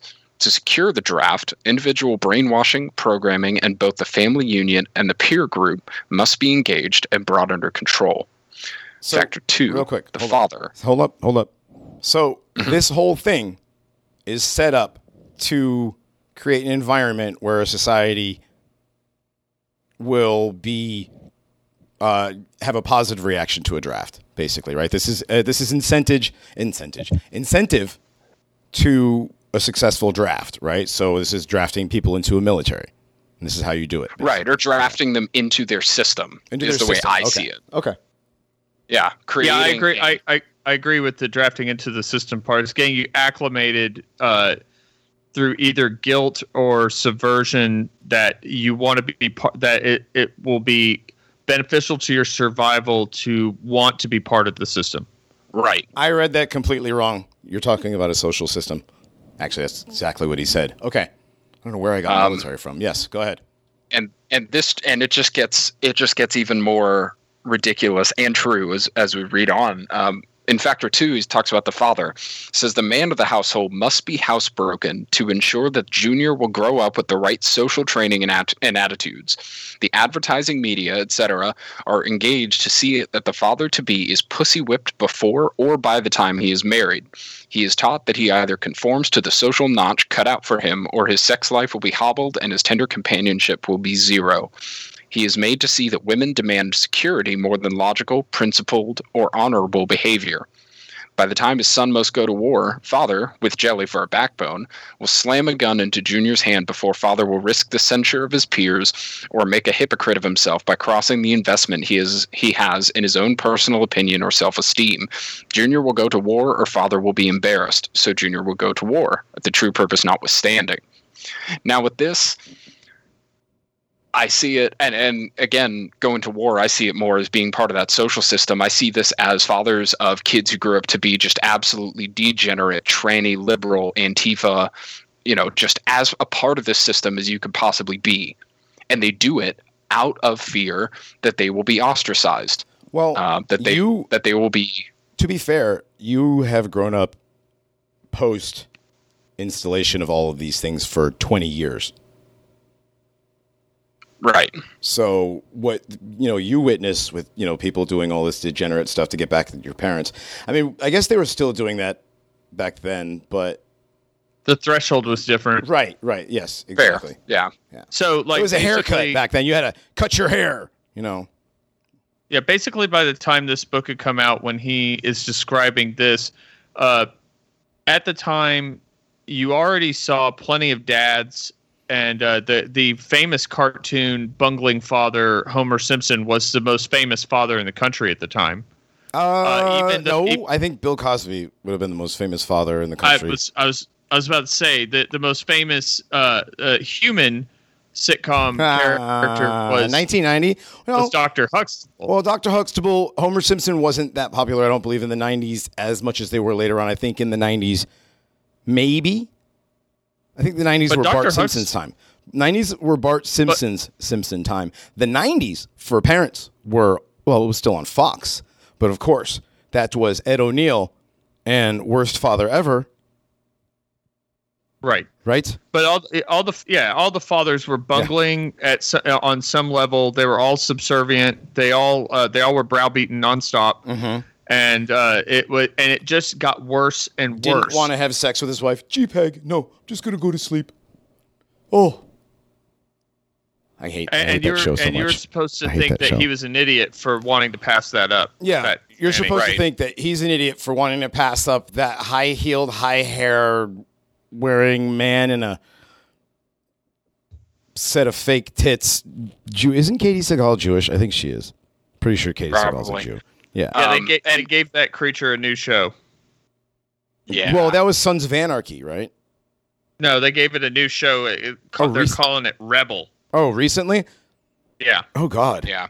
Rebel. Um, and by the time I was growing up too, I mean, with cartoons and everything, it was all the way in kids shows at that point. Well, I dad's all- remember yeah, the dumb distinctly dad, the- everything like Fairly Odd Parents, Jimmy Neutron, stuff that Mhm. I'd grown up with uh, Yep. at the time. Well, wait a dads second. Which was the one? idiots. Which was the one with Dinkleberg? That was Fairly Odd Parents. Okay. I think wasn't the father like secretly based in that show, or is that just what people do with memes? that's, what people do with memes, Okay, probably. Okay, I don't know. Okay. Um, Yeah. No, I know he didn't No, say the things. No, the Jimmy. Neutron memes where he's like, "Yeah, that's just quacking crazy." The amount of people in the the amount of ovens thing. Yeah, no, I'm not talking about that. No, But I'm that's talking just about memes. like, yeah, no, I know that, but I, I think it was the other one, which was Fairly Odd Parents. Yeah, that one. The, I think the I thought the dad wasn't too bad on that show. No, he was a total idiot. Or was he? Which was okay. No, complete retard. Okay. And I remember even seeing like my dad didn't like me watching a lot of that because the parents Oh, were that's right. Because the- retarded. right, because the fairy the fairy godparents were better parents than his real parents. right, the Well, they supernatural. gave him what, they gave him everything he wanted. Right. Yes. Everything he wanted. Well, he had to learn a lesson. Sometimes what you want isn't what you really want, but I'll let you make your own mistakes. Time travel doesn't work. Yeah, because it makes you gay. Right. Well, Um. not unless you have. listen, listen. There's a a little bit of a bit of a discrepancy that we need to possibly clear up. Time travel does make you gay. However, the caveat being, if you are wearing or are in a Faraday cage, as Adam has stated several times in the first couple seasons of the show, if you're in a Faraday cage, you're protected from the gay. So that is that's the only way, really. So You can buy those at dissonantapparel.com slash allies slash paranormies. that's where you can buy our shirts. Yeah. Um, Okay, back to the buy our so, shirts. so the definitely, stupid father. Definitely go So- there to buy our shirts. Right, definitely go there to buy our shirts. But Al Bundy prototype dumb dad 90s when his book came out. This factor to making the father be completely housebroken to a tyrannical wife because he's got to be pussy whipped and uh yes jelly for a backbone make sure no my son's not going to not join the marines or whatever right this is junior will go to war Yeah. Yep. I mean, uh, uh, but weren't we already in selective service by this time? Well, yeah, we had been for quite a while, um, but right again, oh not speaking not of selective specifically service talking about war itself. real quick about Right. selective service i just found out that if you were born male and and transition to female you still have to register for the draft Yeah, but Yeah, women don't. hilarious. right but women don't right but women don't yeah Yes, if you become a man, you don't have to. How Right. about that glass coffin, boys? yeah Oosh. Love it. Oosh. the glass Um, coffin Well, uh, speaking of women, do we want to talk about mother here? yes Yes. nice to see you So, factor three, the mother. Uh, the female element of human society is ruled by emotion first and logic second. In the battle between logic and imagination, imagine imagination always wins, fantasy prevails, and maternal instinct dominates so that the child comes first and the future comes second. A woman with a newborn baby is too starry-eyed to see a wealthy man's cannon fodder or a cheap uh, source of slave labor. A woman must, however, be conditioned to accept the transition to reality when it comes or sooner. As the transition becomes more difficult to manage, the family unit must be carefully disintegrated, and state controlled public education and state operated child care centers must become more common and legally enforced so as to begin the detachment of the child from the mother and father at an earlier age. Inoculation of behavioral drugs, such as Ritalin, can speed the trans- uh, transition for the child, which will be mandatory. Caution a woman's impulsive anger can override her fear. An irate woman's power must never be underestimated, and her power over a pussy whipped husband must likewise never be underestimated. It got the women the vote in 20, er, 1920. That is hilarious. This is true. The pussy is the power recently, and that has been done purposefully. The feminists, the several waves of feminism, were designed to completely destroy the family order and put the pussy on a pedestal. Yeah, and it's interesting how they how he talks about you know uh, state controlled public education, which of course had been in its in its prime for several decades at this point. But then state operated child care centers. Mm-hmm. That and was of a new course we thing. have the inoculation of behavioral drugs like Ritalin. Um, Ritalin was my ADHD generation. drugs. I remember Ritalin when I was like kids. My yeah, Ritalin was like when I was in seventh grade. I remember when Yeah, kids started Ritalin. What's the other one for ADD? Um, Adderall? Adderall, all these things that end up detaching a child from their natural progression with their parents. Yeah, Adderall's more your generation. We had Ritalin, and there was something else. I don't remember. Yeah. They they wanted me to take it because I was hyper hyperactive. Not Yeah, it's attention. funny. It's funny with the with the dad. All they have to do, well, all all they have to do is create this bumbling, pussy whipped, you know, destroyed man who Well, and how do they do that? though? anything. And how do they do that? Through media. Through media mostly. with a woman, they have. A, I think it's a little bit harder because yeah, they have to break through that barrier of emotion because that Mm-hmm. emotion is tied to the child first and the future second. A woman is thinking and should be thinking right now about what is the best thing for my child. Well, they were getting women hooked on drugs back in the '60s with their mothers Yes. helpers and SSRIs. The feminist movement, Yeah. drugs, all of it Yep. is to detach the woman from the child From and the then child, pump yep, and the then kid full of abortion. drugs to detach the child. Right. And then, you know, if you even have a kid because abortion, legalize abortion and see what happens to your I'm getting images of dog butts, broken eggs. Yeah, a- absolutely. It's so sad. It's Yeah. just it's very depressing. Yep. All this stuff. So the next, because we're gonna run out of what time is it? Let's see how much time we have left in the show. Oh, we're we'll go a little overtime. Let's finish this part up because this is kind of important stuff. This is stuff that's definitely been done.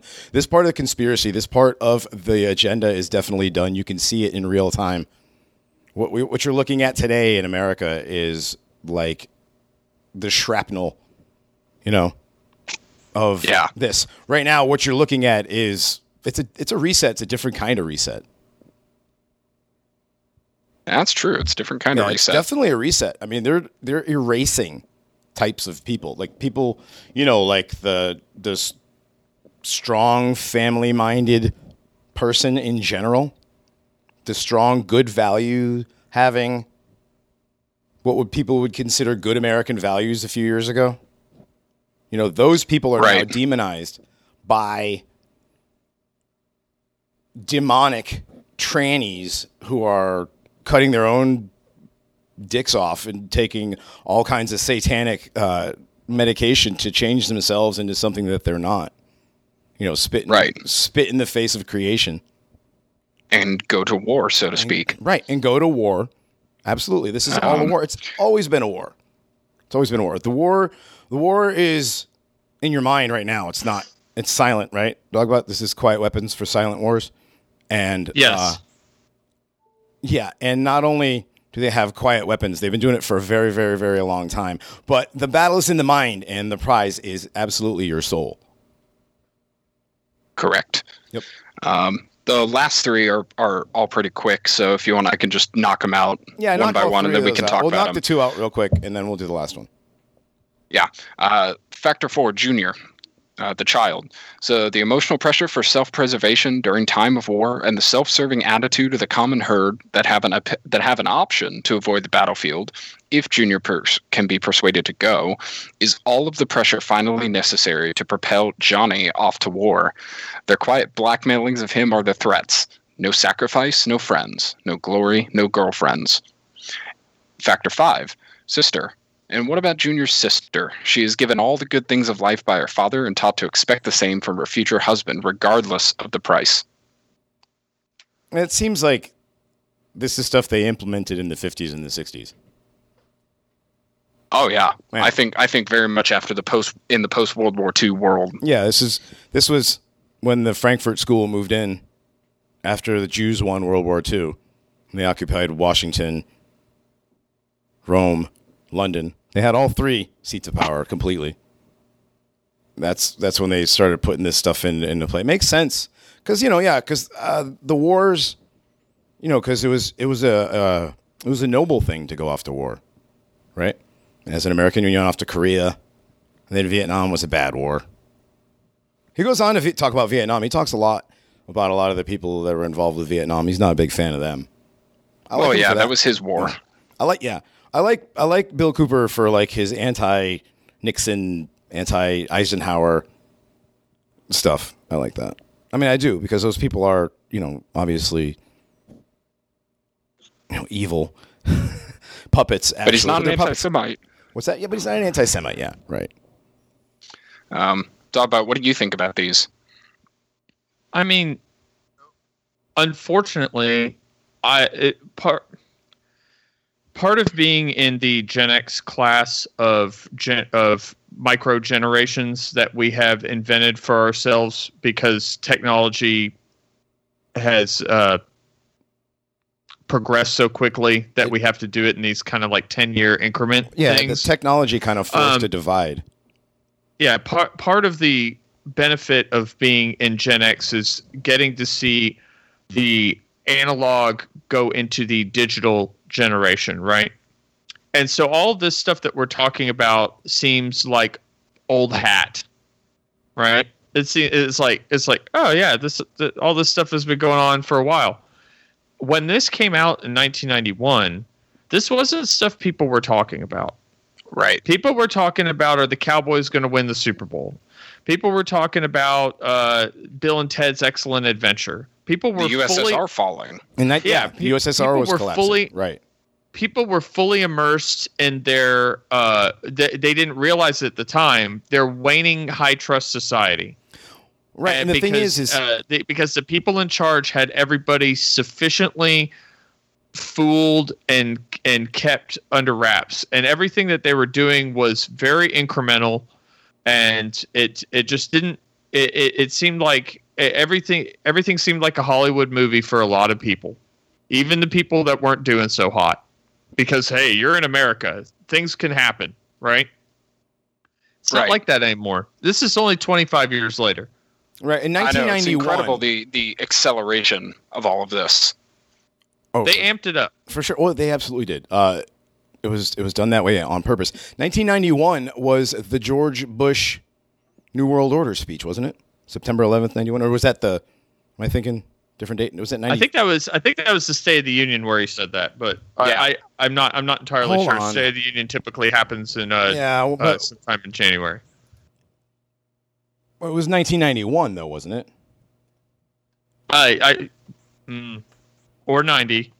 I'm not sure. It was definitely before. It was definitely before Desert Storm. Right. Uh, I just want to look this up because I want to see if it if he said it before. Wish we had an intern for this. It was 1990. No. I just looked it up. September 11th, 1990. September 11th, 1991, dude. It says I'm looking uh, at it right now. September 11th, 1990.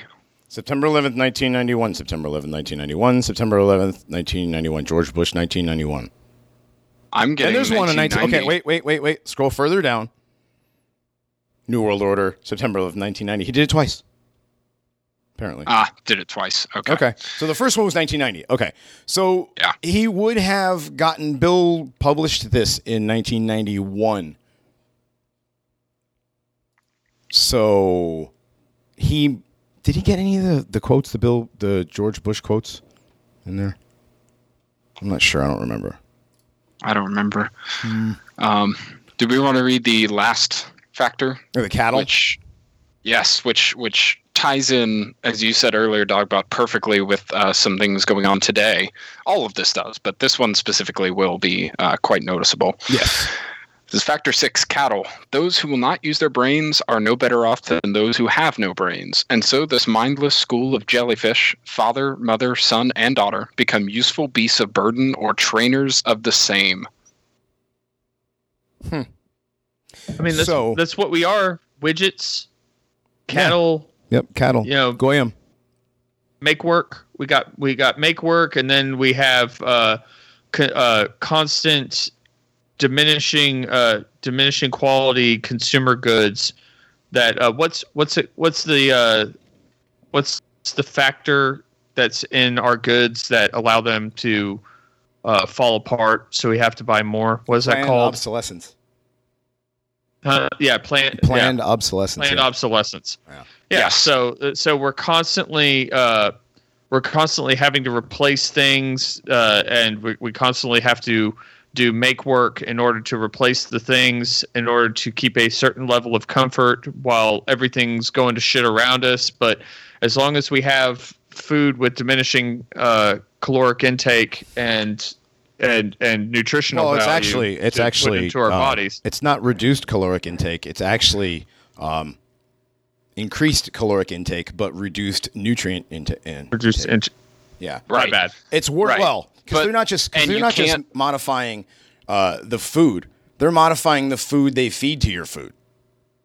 Yes. You know, it's and, not just- and it's all it all serves to keep you so focused on what's right in front of Mm-hmm. you, you know, keeping up with this beast system as it's been called by many of our buddies, um, that you don't care about this. You look at a book like Behold a Pale Horse, you look at a book like Genesis Six Conspiracy, and you're like, why do I care? Oh, back in 1991, it was like peak nihilism, bro. It Yeah. was like Limp Bizkit and Pearl Jam. No, 91 Oh. wasn't Limp Bizkit. Yeah, there wasn't any Limp No, Bizkit no, no, yet, was but it Pearl was yeah. Jam. It was like Pearl Jam and uh, Soundgarden, Alice in Chains. definitely going into uh, the the rave generation. Yeah. Uh, there, there there was that was the revival of the uh, hippie nihilism, but with uh, with electronic Yep, music and with, uh, ecstasy. electronic music, and ex- yeah, Yep. Yeah. and sudden and, and a sudden uh, resurgence of lysergic acid for some reason. Uh, Yeah, it just Yeah. appeared. It just appeared. I don't know where. I don't know. Well, and also uh, the jam band phenomenon, Phish and uh, the Dead, that whole thing. That's kind of where all the, the acid came from. But that was CIA, so Right. I mean, yeah, it's not like we don't know that. CIA like, yeah. complicit in all of this. Right, absolutely. Which we can get to later because we're going to hit this book again. Yeah, we're gonna hit this book a couple times. Um, I was just mad. Bill Cooper fucking sucks. Okay, sorry, DB. Fuck him and his fucking anti-Semites, blah blah blah, Zionist bullshit. Uh, you know who was a good fucking conspiracy theorist though? Was Ross Perot. Like a legit guy who told the future, foretold the future. Ross fucking Perot. Go watch the Ross Perot versus Al Gore debates. He fucking eviscerates Al Gore. And I mean, it's not that hard. well, yeah, but Al Gore was the guy, though. Remember? And Right. uh, and Al Gore just did the thing where he tried to talk over him and blah blah. blah and that's what they did to to Perot. They made fun of him. They had Dana Carvey making fun of him every weekend on Saturday Night Live. But he was on the money with just about fucking everything. I'm pretty sure he was anti-Semitic. Probably. But again, probably wouldn't have revealed it at that point. I mean, yeah. And don't get me wrong, DB. I'm sorry. I know this was like the sh- this was like the big deal in 1991, I guess. But like, knowing what we know now, and he didn't change at all, and he had the protocols in his book. I don't know. It's just a weird. It's a weird book. But we will talk about a lot more of it because a lot of the stuff in here did come true. Not just the the. uh the absolute degenerate like downtrend of the American family, which was part of these government uh, programs. I mean, he goes through and there's a lot of government programs, project this, project that, where Yes. where the government is experimenting on people, doing things to Americans, and it's true. You know, this stuff is true. That's Yeah, and these happened a lot. documents you can find. You can look them. Up, You can look them up online. Most of the time, they're in the CIA.gov database. They're declassified. FBI, yeah, a lot of them are. I mean, the San Francisco um, MK Ultra experiment, where they it wasn't it wasn't lysergic acid, it was some other, probably like Wellbutrin or something. I don't know, some precursor to some sort of SSRI, but they sprayed it over the whole city. Like San Francisco is big time MK Ultra testing grounds. That's what the Presidio Yes. is all about. I mean, like this stuff happens. You know, Americans have been tested on. People just don't think it's true. Pfft, shut up.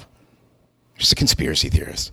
Well, even Zio shills like Bill Cooper were right a lot. A lot. Yes, and you can say that they were allowed to do what they did because uh, gatekeeper, revelation of the method, what have you. But the the fact is that we still know these things, and that is important. Um, and we're able to do what we do and go even farther because we are not gatekeepers, because we are not Right. shills. Well, and the Um, thing about Pretty fucked up way for a gatekeeper to go out. is Yeah. To get shot on his own property by some fucking deputies over some bullshit. Yeah, Right. but I wouldn't exactly call these people though. ceremonial. yeah, they, that's the story Or they told us. Don't forget, don't forget, Bill Cooper was a member of the DeMolay Society, That is true. and As know, in Jacques de Molay, the last Grand Master of the public Knights Templar. right, and don't forget, so is Walt Disney. Just saying. Oh. Just saying. Um, Hmm, interesting. Yeah, not actual, not actual Masons though. But yeah, Bill Cooper. Uh, he talks a lot about Adam Weishaupt and the Illuminati a lot. That's one word that Bill Cooper did popularize quite a bit was Illuminati. Yes. Um, real quick, guys, I'm going to have to pop out, All right. but it has been fun. It's been a great night. Everybody take care. Um, I'll let you show my telegram with everybody else's. Okay. I'll do that at the end. But All right, man. See you all right, cool. later. Everybody have a good night. You too, buddy. All right. It's just us. What's up, DB? Not much. Don't get mad at me for not liking Bill Cooper anymore. I just wasn't prepared to talk about a phone call I hadn't heard before. Oh, I just found out like five seconds before the show too. So it was all brand new, but it's some Nazi chilling. I guess Bill Cooper is a and always was a big time Zionist. That sucks. I didn't even get the impression that he was a Zionist. I got the impression that he was sort of like a patriotard libertarian from from Behold, Behold the Pale Horse, revisiting it as an adult with what I know about ideologies, et cetera, et cetera. Yeah. yeah listen- so like I, so like stuff. had i heard the phone call i i i, would have I, I probably would have had a similar reaction i just uh, it's just uh, as far as like the content of the book is concerned like it, it- to me like some like I, I really didn't get the zionist point like he he does uh, like a lot of the Aliens, man. interviews I saw with him. He would say stuff like, "It's not just the Jews. It's not just right. Uh, the Freemasons. Catholics. It's, It's not, not just, just the the. Catholics. It's all of them working together Right, to bring still the forth Jews, this bro. awful system." But that's still the Jews. Because the Jews have infiltrated all of those or run all of those things he talked about. Everything, I, you know, 25 listed years off. ago, I'd like to see. I'd like to see the uh, the number of. Uh, it, you know, like I know that they had their hands in a lot of the institutions that they have full control over today, but I'd like to see how much of it was still in Gentile control Mm. uh, at the at the time period. It's not not not like it would matter, but like I, I'm just I'm really trying to I'm I it, I'm really trying to figure out the cognitive dissonance of a dead man right. and that's right. kind of that's kind of like that's kind of like a pointless it's kind of like a pointless intellectual exercise it's like it, you know it's like okay so you're going to put you're going to put the the protocols in your fucking book right. but you're going to say no whenever they say jew you need to hear illuminati well it doesn't work like that buddy because when you when you go over the protocols one by one you can you can mirror the you, could put them side by side with things that they have actually accomplished and that they're they have fully weaponized against us As Jews. Yes. Not Including- Illuminati, as Jews. Including including the secret societies that you talk about being such a big problem in your book that you basically just uh, you, you basically just appropriated from Eustace Mullins. So well, Eustace Mullins says- talks about the Freemasons and the Illuminati a great deal in Curse of Canaan, and he he he considers the what we consider the evil Jews. He considers them the Canaanites, and the Canaanites, uh, y- you know, hate us uh, it, it, so that they they find ways to punish us and murder us. That's why they they murdered a ton of us in in, in the Civil War and the World Wars, et cetera, et cetera. Well, you know, in the in the protocols, it says that we're going to come up with some secret societies and shit to make some Gentiles feel like that they're in on the in, in on the deal, and they're and they'll Word end for up doing word. our bidding for us. word for word in the protocols of the learned elders of Zion. Word for word. Gonna set up your secret societies, run them, get all the goyim thinking that they know something. It's probably like half of the stuff that we know is just pissed on breadcrumbs, keeping us where we're at. I'd like to think we're a little bit more enlightened than some. Well, when I when I wasn't, I thought I was. Mm-hmm. Uh, so it's hard. It's really hard to say. All all I know is, I I smell a rat. Yeah, I mean, he's And like, it's got a he's big like, nose. now listen, let me tell you, Freemasonry is one of the most wicked and terrible organizations on the earth. The Masons are major players in the struggle for world domination, 33rd degree, split into two. One split contains the core of the Luciferian Illuminati, and the other contains those who have no knowledge of it whatsoever. And he talks about how he was in the DeMolay Society, and that's how he was selected for naval security and intelligence. So he says it was because of his associations with secret societies. Now, he recommends a book called Holy Blood, Holy Grail, and the Messianic Legacy. Oh, two different books, excuse me. Holy Blood, Holy Grail by Baigent, Lee, and Lincoln, and The Messianic Legacy, also by Baigent, Lee, and Lincoln. Um, I guess they talk about the alliance of power that resulted in the secret world government, which is the NWO, which is another thing that Cooper popularized. The New World Order. Which You know, it, which the Jews shit all over with pro wrestling and the NWO, right? That had to be some sort of something to do with it. Some sort of propaganda. you know, uh, it's hard to deny all. Uh, you know, we're just. I guess we're just covering chapter one, so it's it's really hard to deny any of the stuff that is in chapter one. Just like just like I said, you can you can put up uh, examples of stuff that happened in the that's going on in the protocols. You can you can look around at all the stuff that we're that this industrial society is throwing at us today and what cancer rates are are, are higher than ever. Uh, heart disease is higher than ever. Whenever uh, and and he mentions this in the book. He says. Uh, as early as the 1900s, people were eating way more salt, way more meat back then. Like Right. that was a, that was way more of a staple, and heart disease was just abnormal. It, like It was non-existent abnormal back then. by our rates. It was it was astronomically low. The, right. It was so what's different? well all the engineering. Um, well, I, like a guy. I don't know if you've ever heard of him, but he said he said a thing, right? And uh, it went something like um, industrial society and its consequences have been a disaster for the human race. Is that right? I Absolutely have. Something isn't something. Some guy said something like that.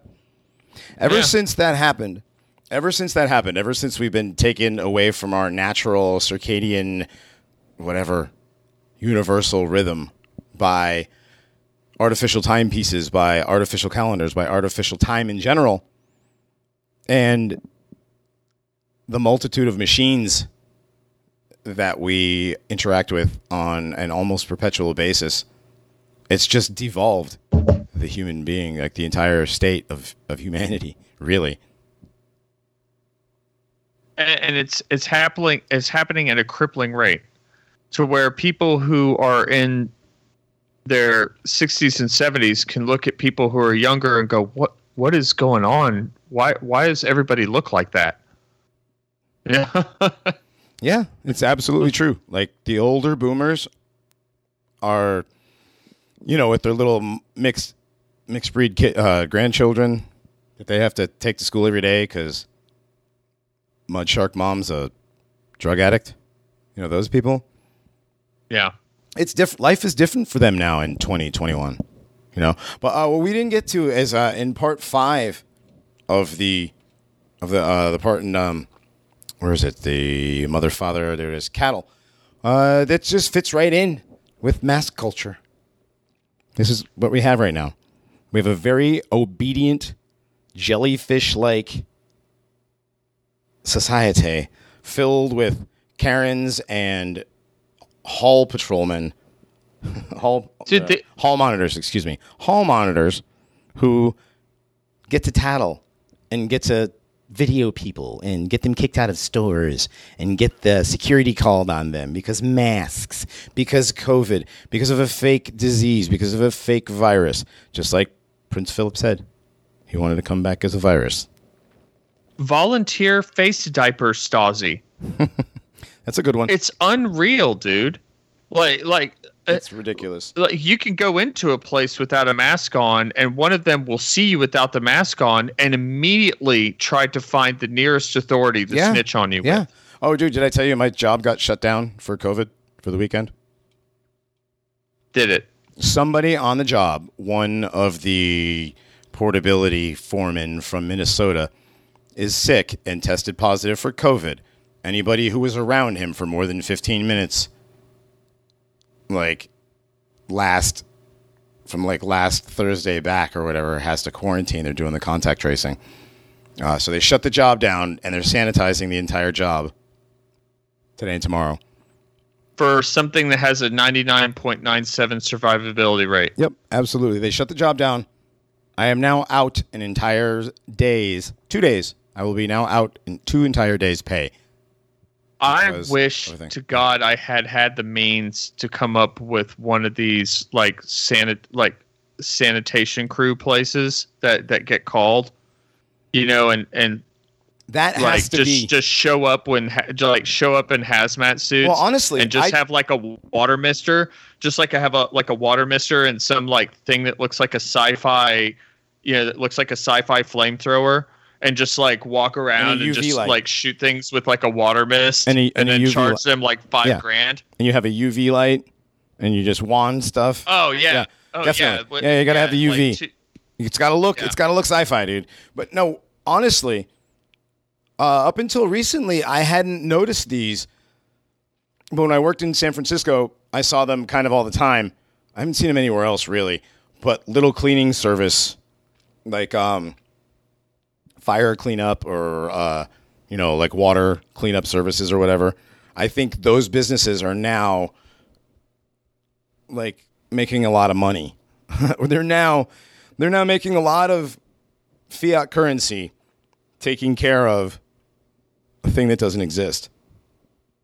Like these people got to be going nuts. I mean, they have to be. I've seen I've seen cleaning crews come in. They come in with the little fucking hats and the the gloves and they spray stuff and they just wipe it down. You're not allowed to be in there for 24 hours and now it's sanitized. I'm saying we, could have made a ton of money, but uh, like Oh, yeah. you'd have to get the suits and. Mhm. But I'm sure I could find like a costume guy to like come up with the the fake Well, I've got like a sanitizing gun, safety. you I've know, got a couple of safety rain suits. They're like safety yellow, so kind of like the kind of like hazmat looking suits. You know, we just have to get the hoods. We could do it.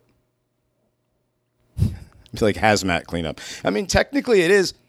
That's one thing I, I always wondered about this. So these masks, these things that are getting, you know, all your face pubes and your actual face pubes all over them, and your breath and your coffee breath and your cigarette smoke and your snot and saliva. Isn't that technically medical waste? And shouldn't it be disposed of properly? Where is the uh, environmental outcry over the multitude of millions of disposable masks being just dumped literally everywhere? That's one of the fucking most awful things I've seen lately is everybody's disgusting fucking masks uh, trampled on just in the in the dirt and on the in the parking lots everywhere.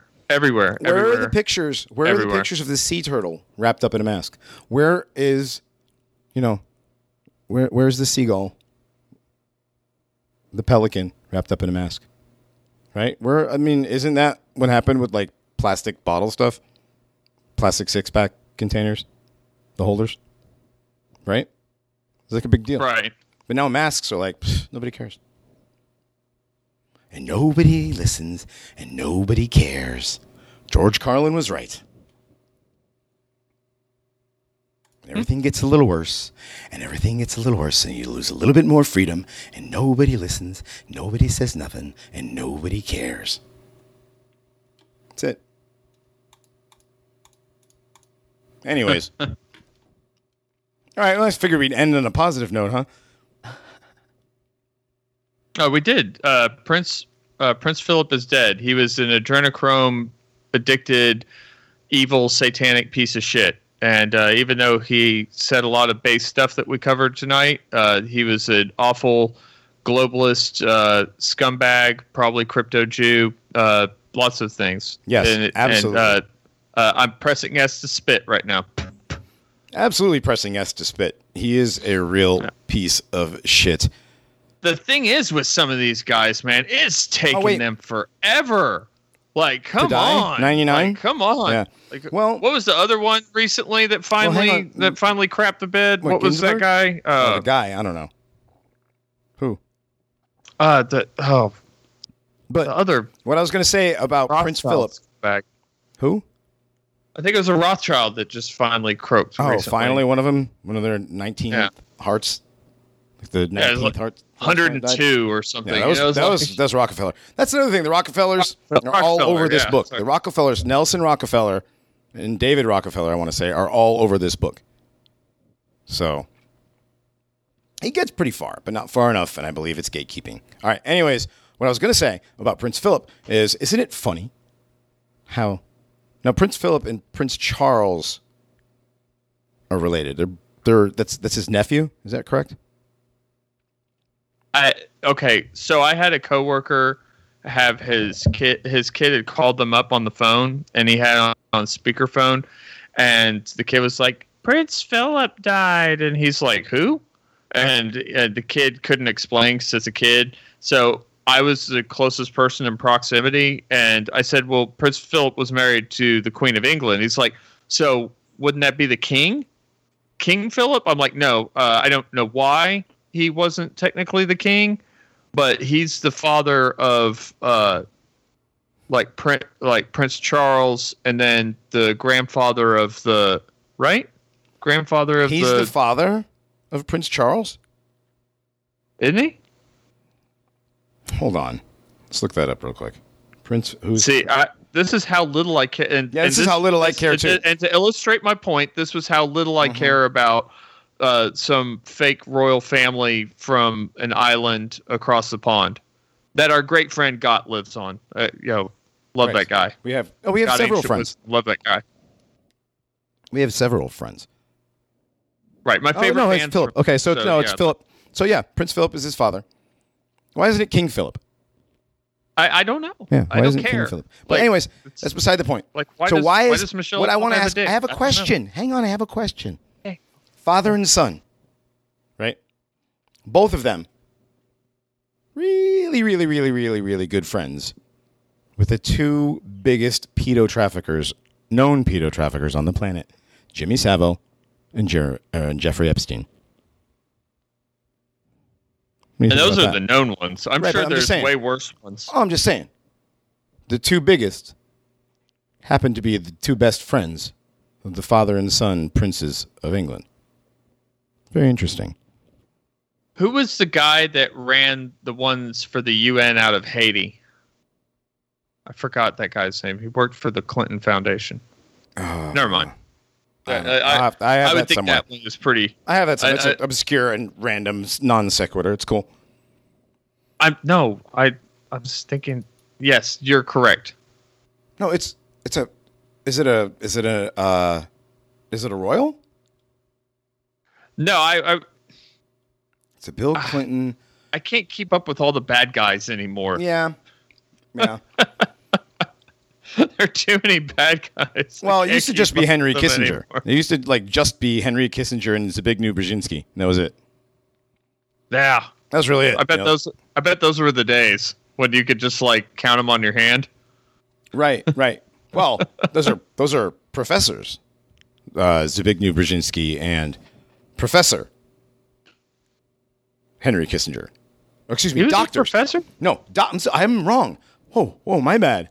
Let me re, let me rephrase. Doctor Zbigniew Brzezinski and Doctor Henry Kissinger, both of them PhDs.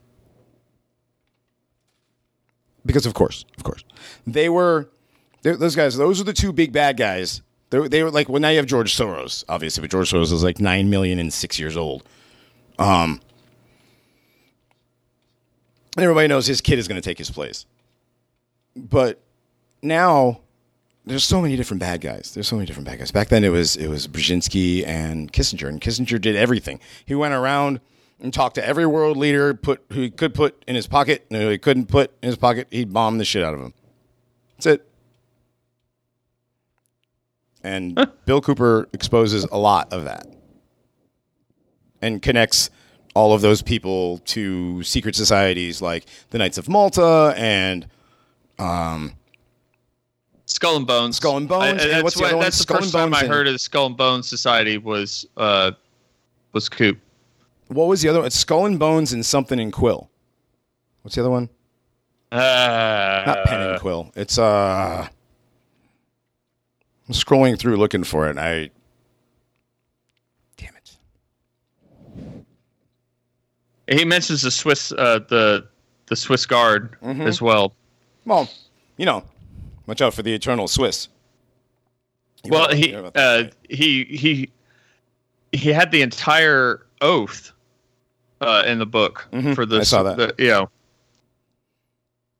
Yeah, be, for the you know, they the we don't want to bring up we don't want to bring up the Swiss because you know some People people, get- man, well, if, yes. if if people thought we were shitting on uh, white achievement for saying that there's no way that people with horse and buggies were building uh, these state capitol buildings, uh, they're really gonna they're really gonna fucking they're really going to get mad when they find out things like literally every NWO entity is headquartered in Switzerland.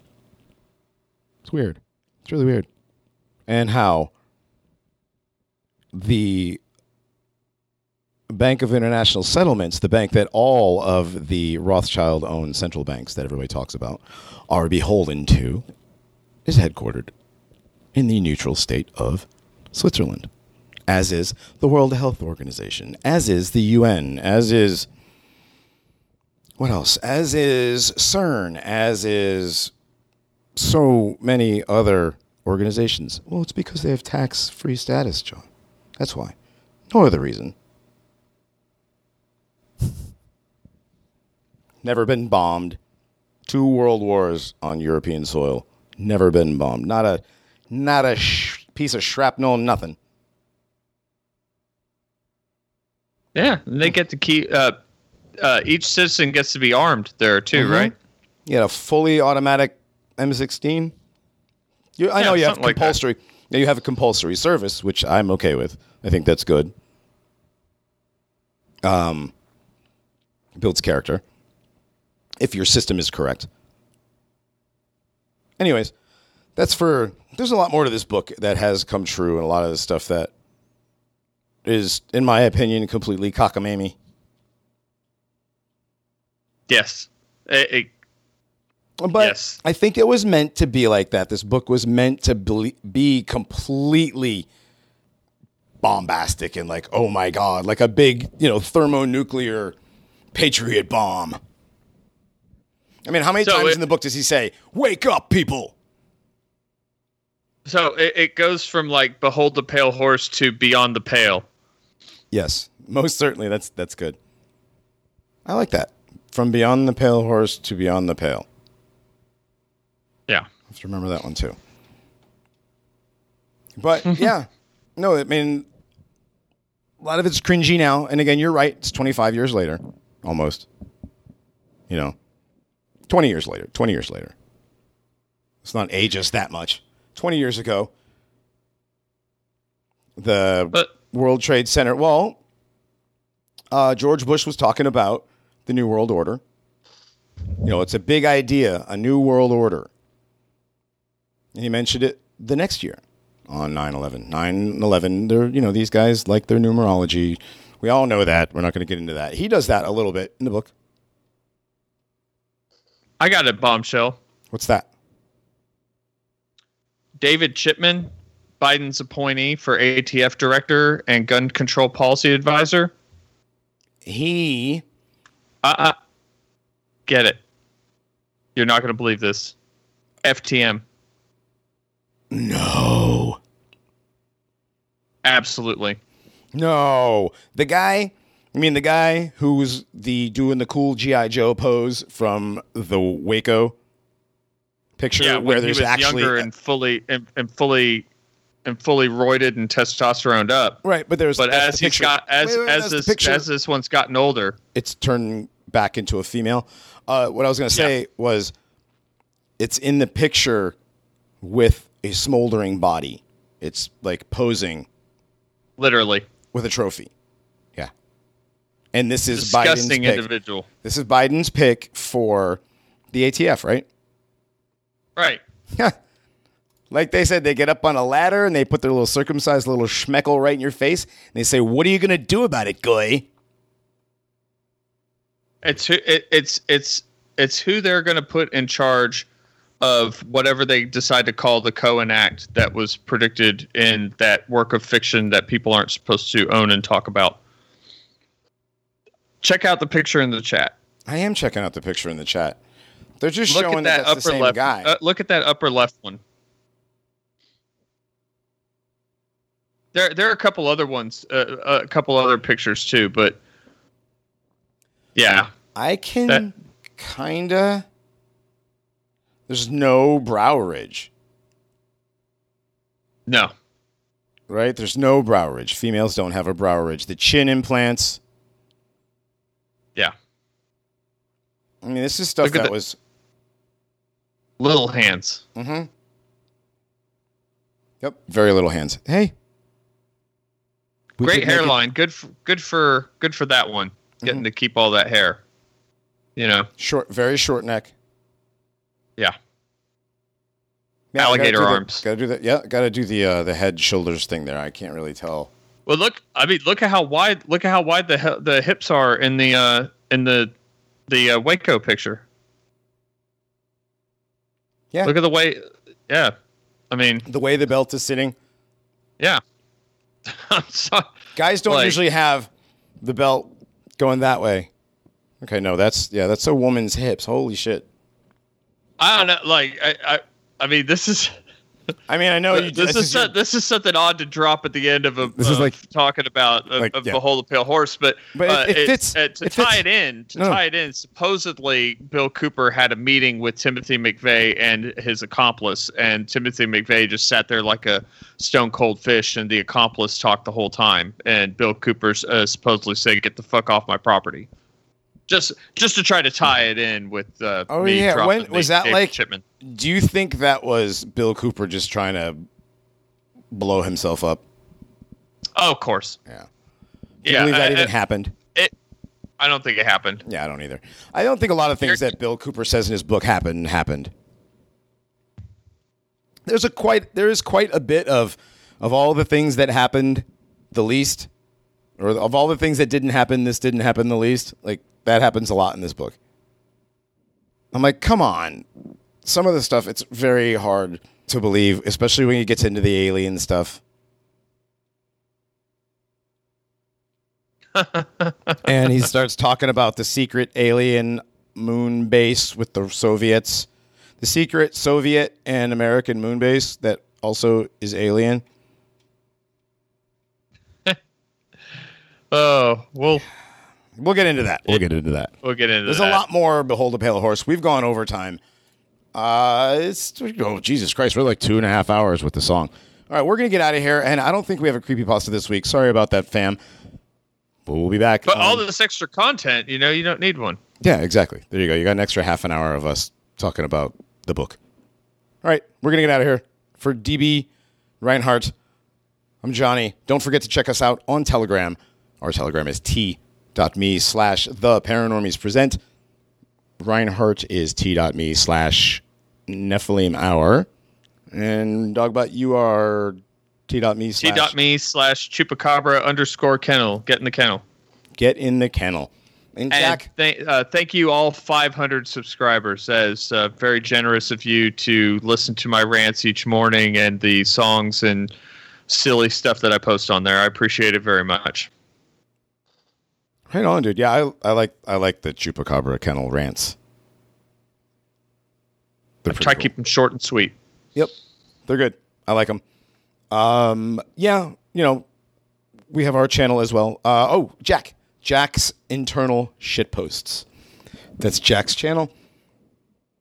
Uh, we yeah, we, I'd like to thank all of our all of our uh, followers too. And it's followers on Telegram, right? Not subscribers. It's followers. Uh, either or. Okay. Appreciators. appreciators. Yeah absolutely. Yeah. Your average you know, your average vlog fan versus your average paranormies podcast enthusiast. Right. that's, that's got to be a meme. But yes we thank you all. We have we're over 20 i think we broke 2500 didn't we? Let me pull up the telegram real quick before we get out of here. That's the chat Two, 2,873 subscribers. Right on. Thank you all very, very much. That's great. I love I, I love all you listeners. I don't want any of you to get pube worms, so do not wear the masks. Yes, you don't want to get you don't want to get the smart fibers, the graphene smart fibers that are Pube pube worms that look like pubes under a microscope moving around like worms. pinchy. Gross. Pinchy the pube worm. You don't want pinchy the pube worm on your face, so don't wear the mask. Okay? No. Don't be a mask cuck. Right? All right. Just tell tell tell the tell them to fuck off. You know. yeah. Fuck off. That's All all you you have to gotta- do. Yeah. Yep. All right. We're going to get out of here. We'll see y'all later. Time travel makes you gay.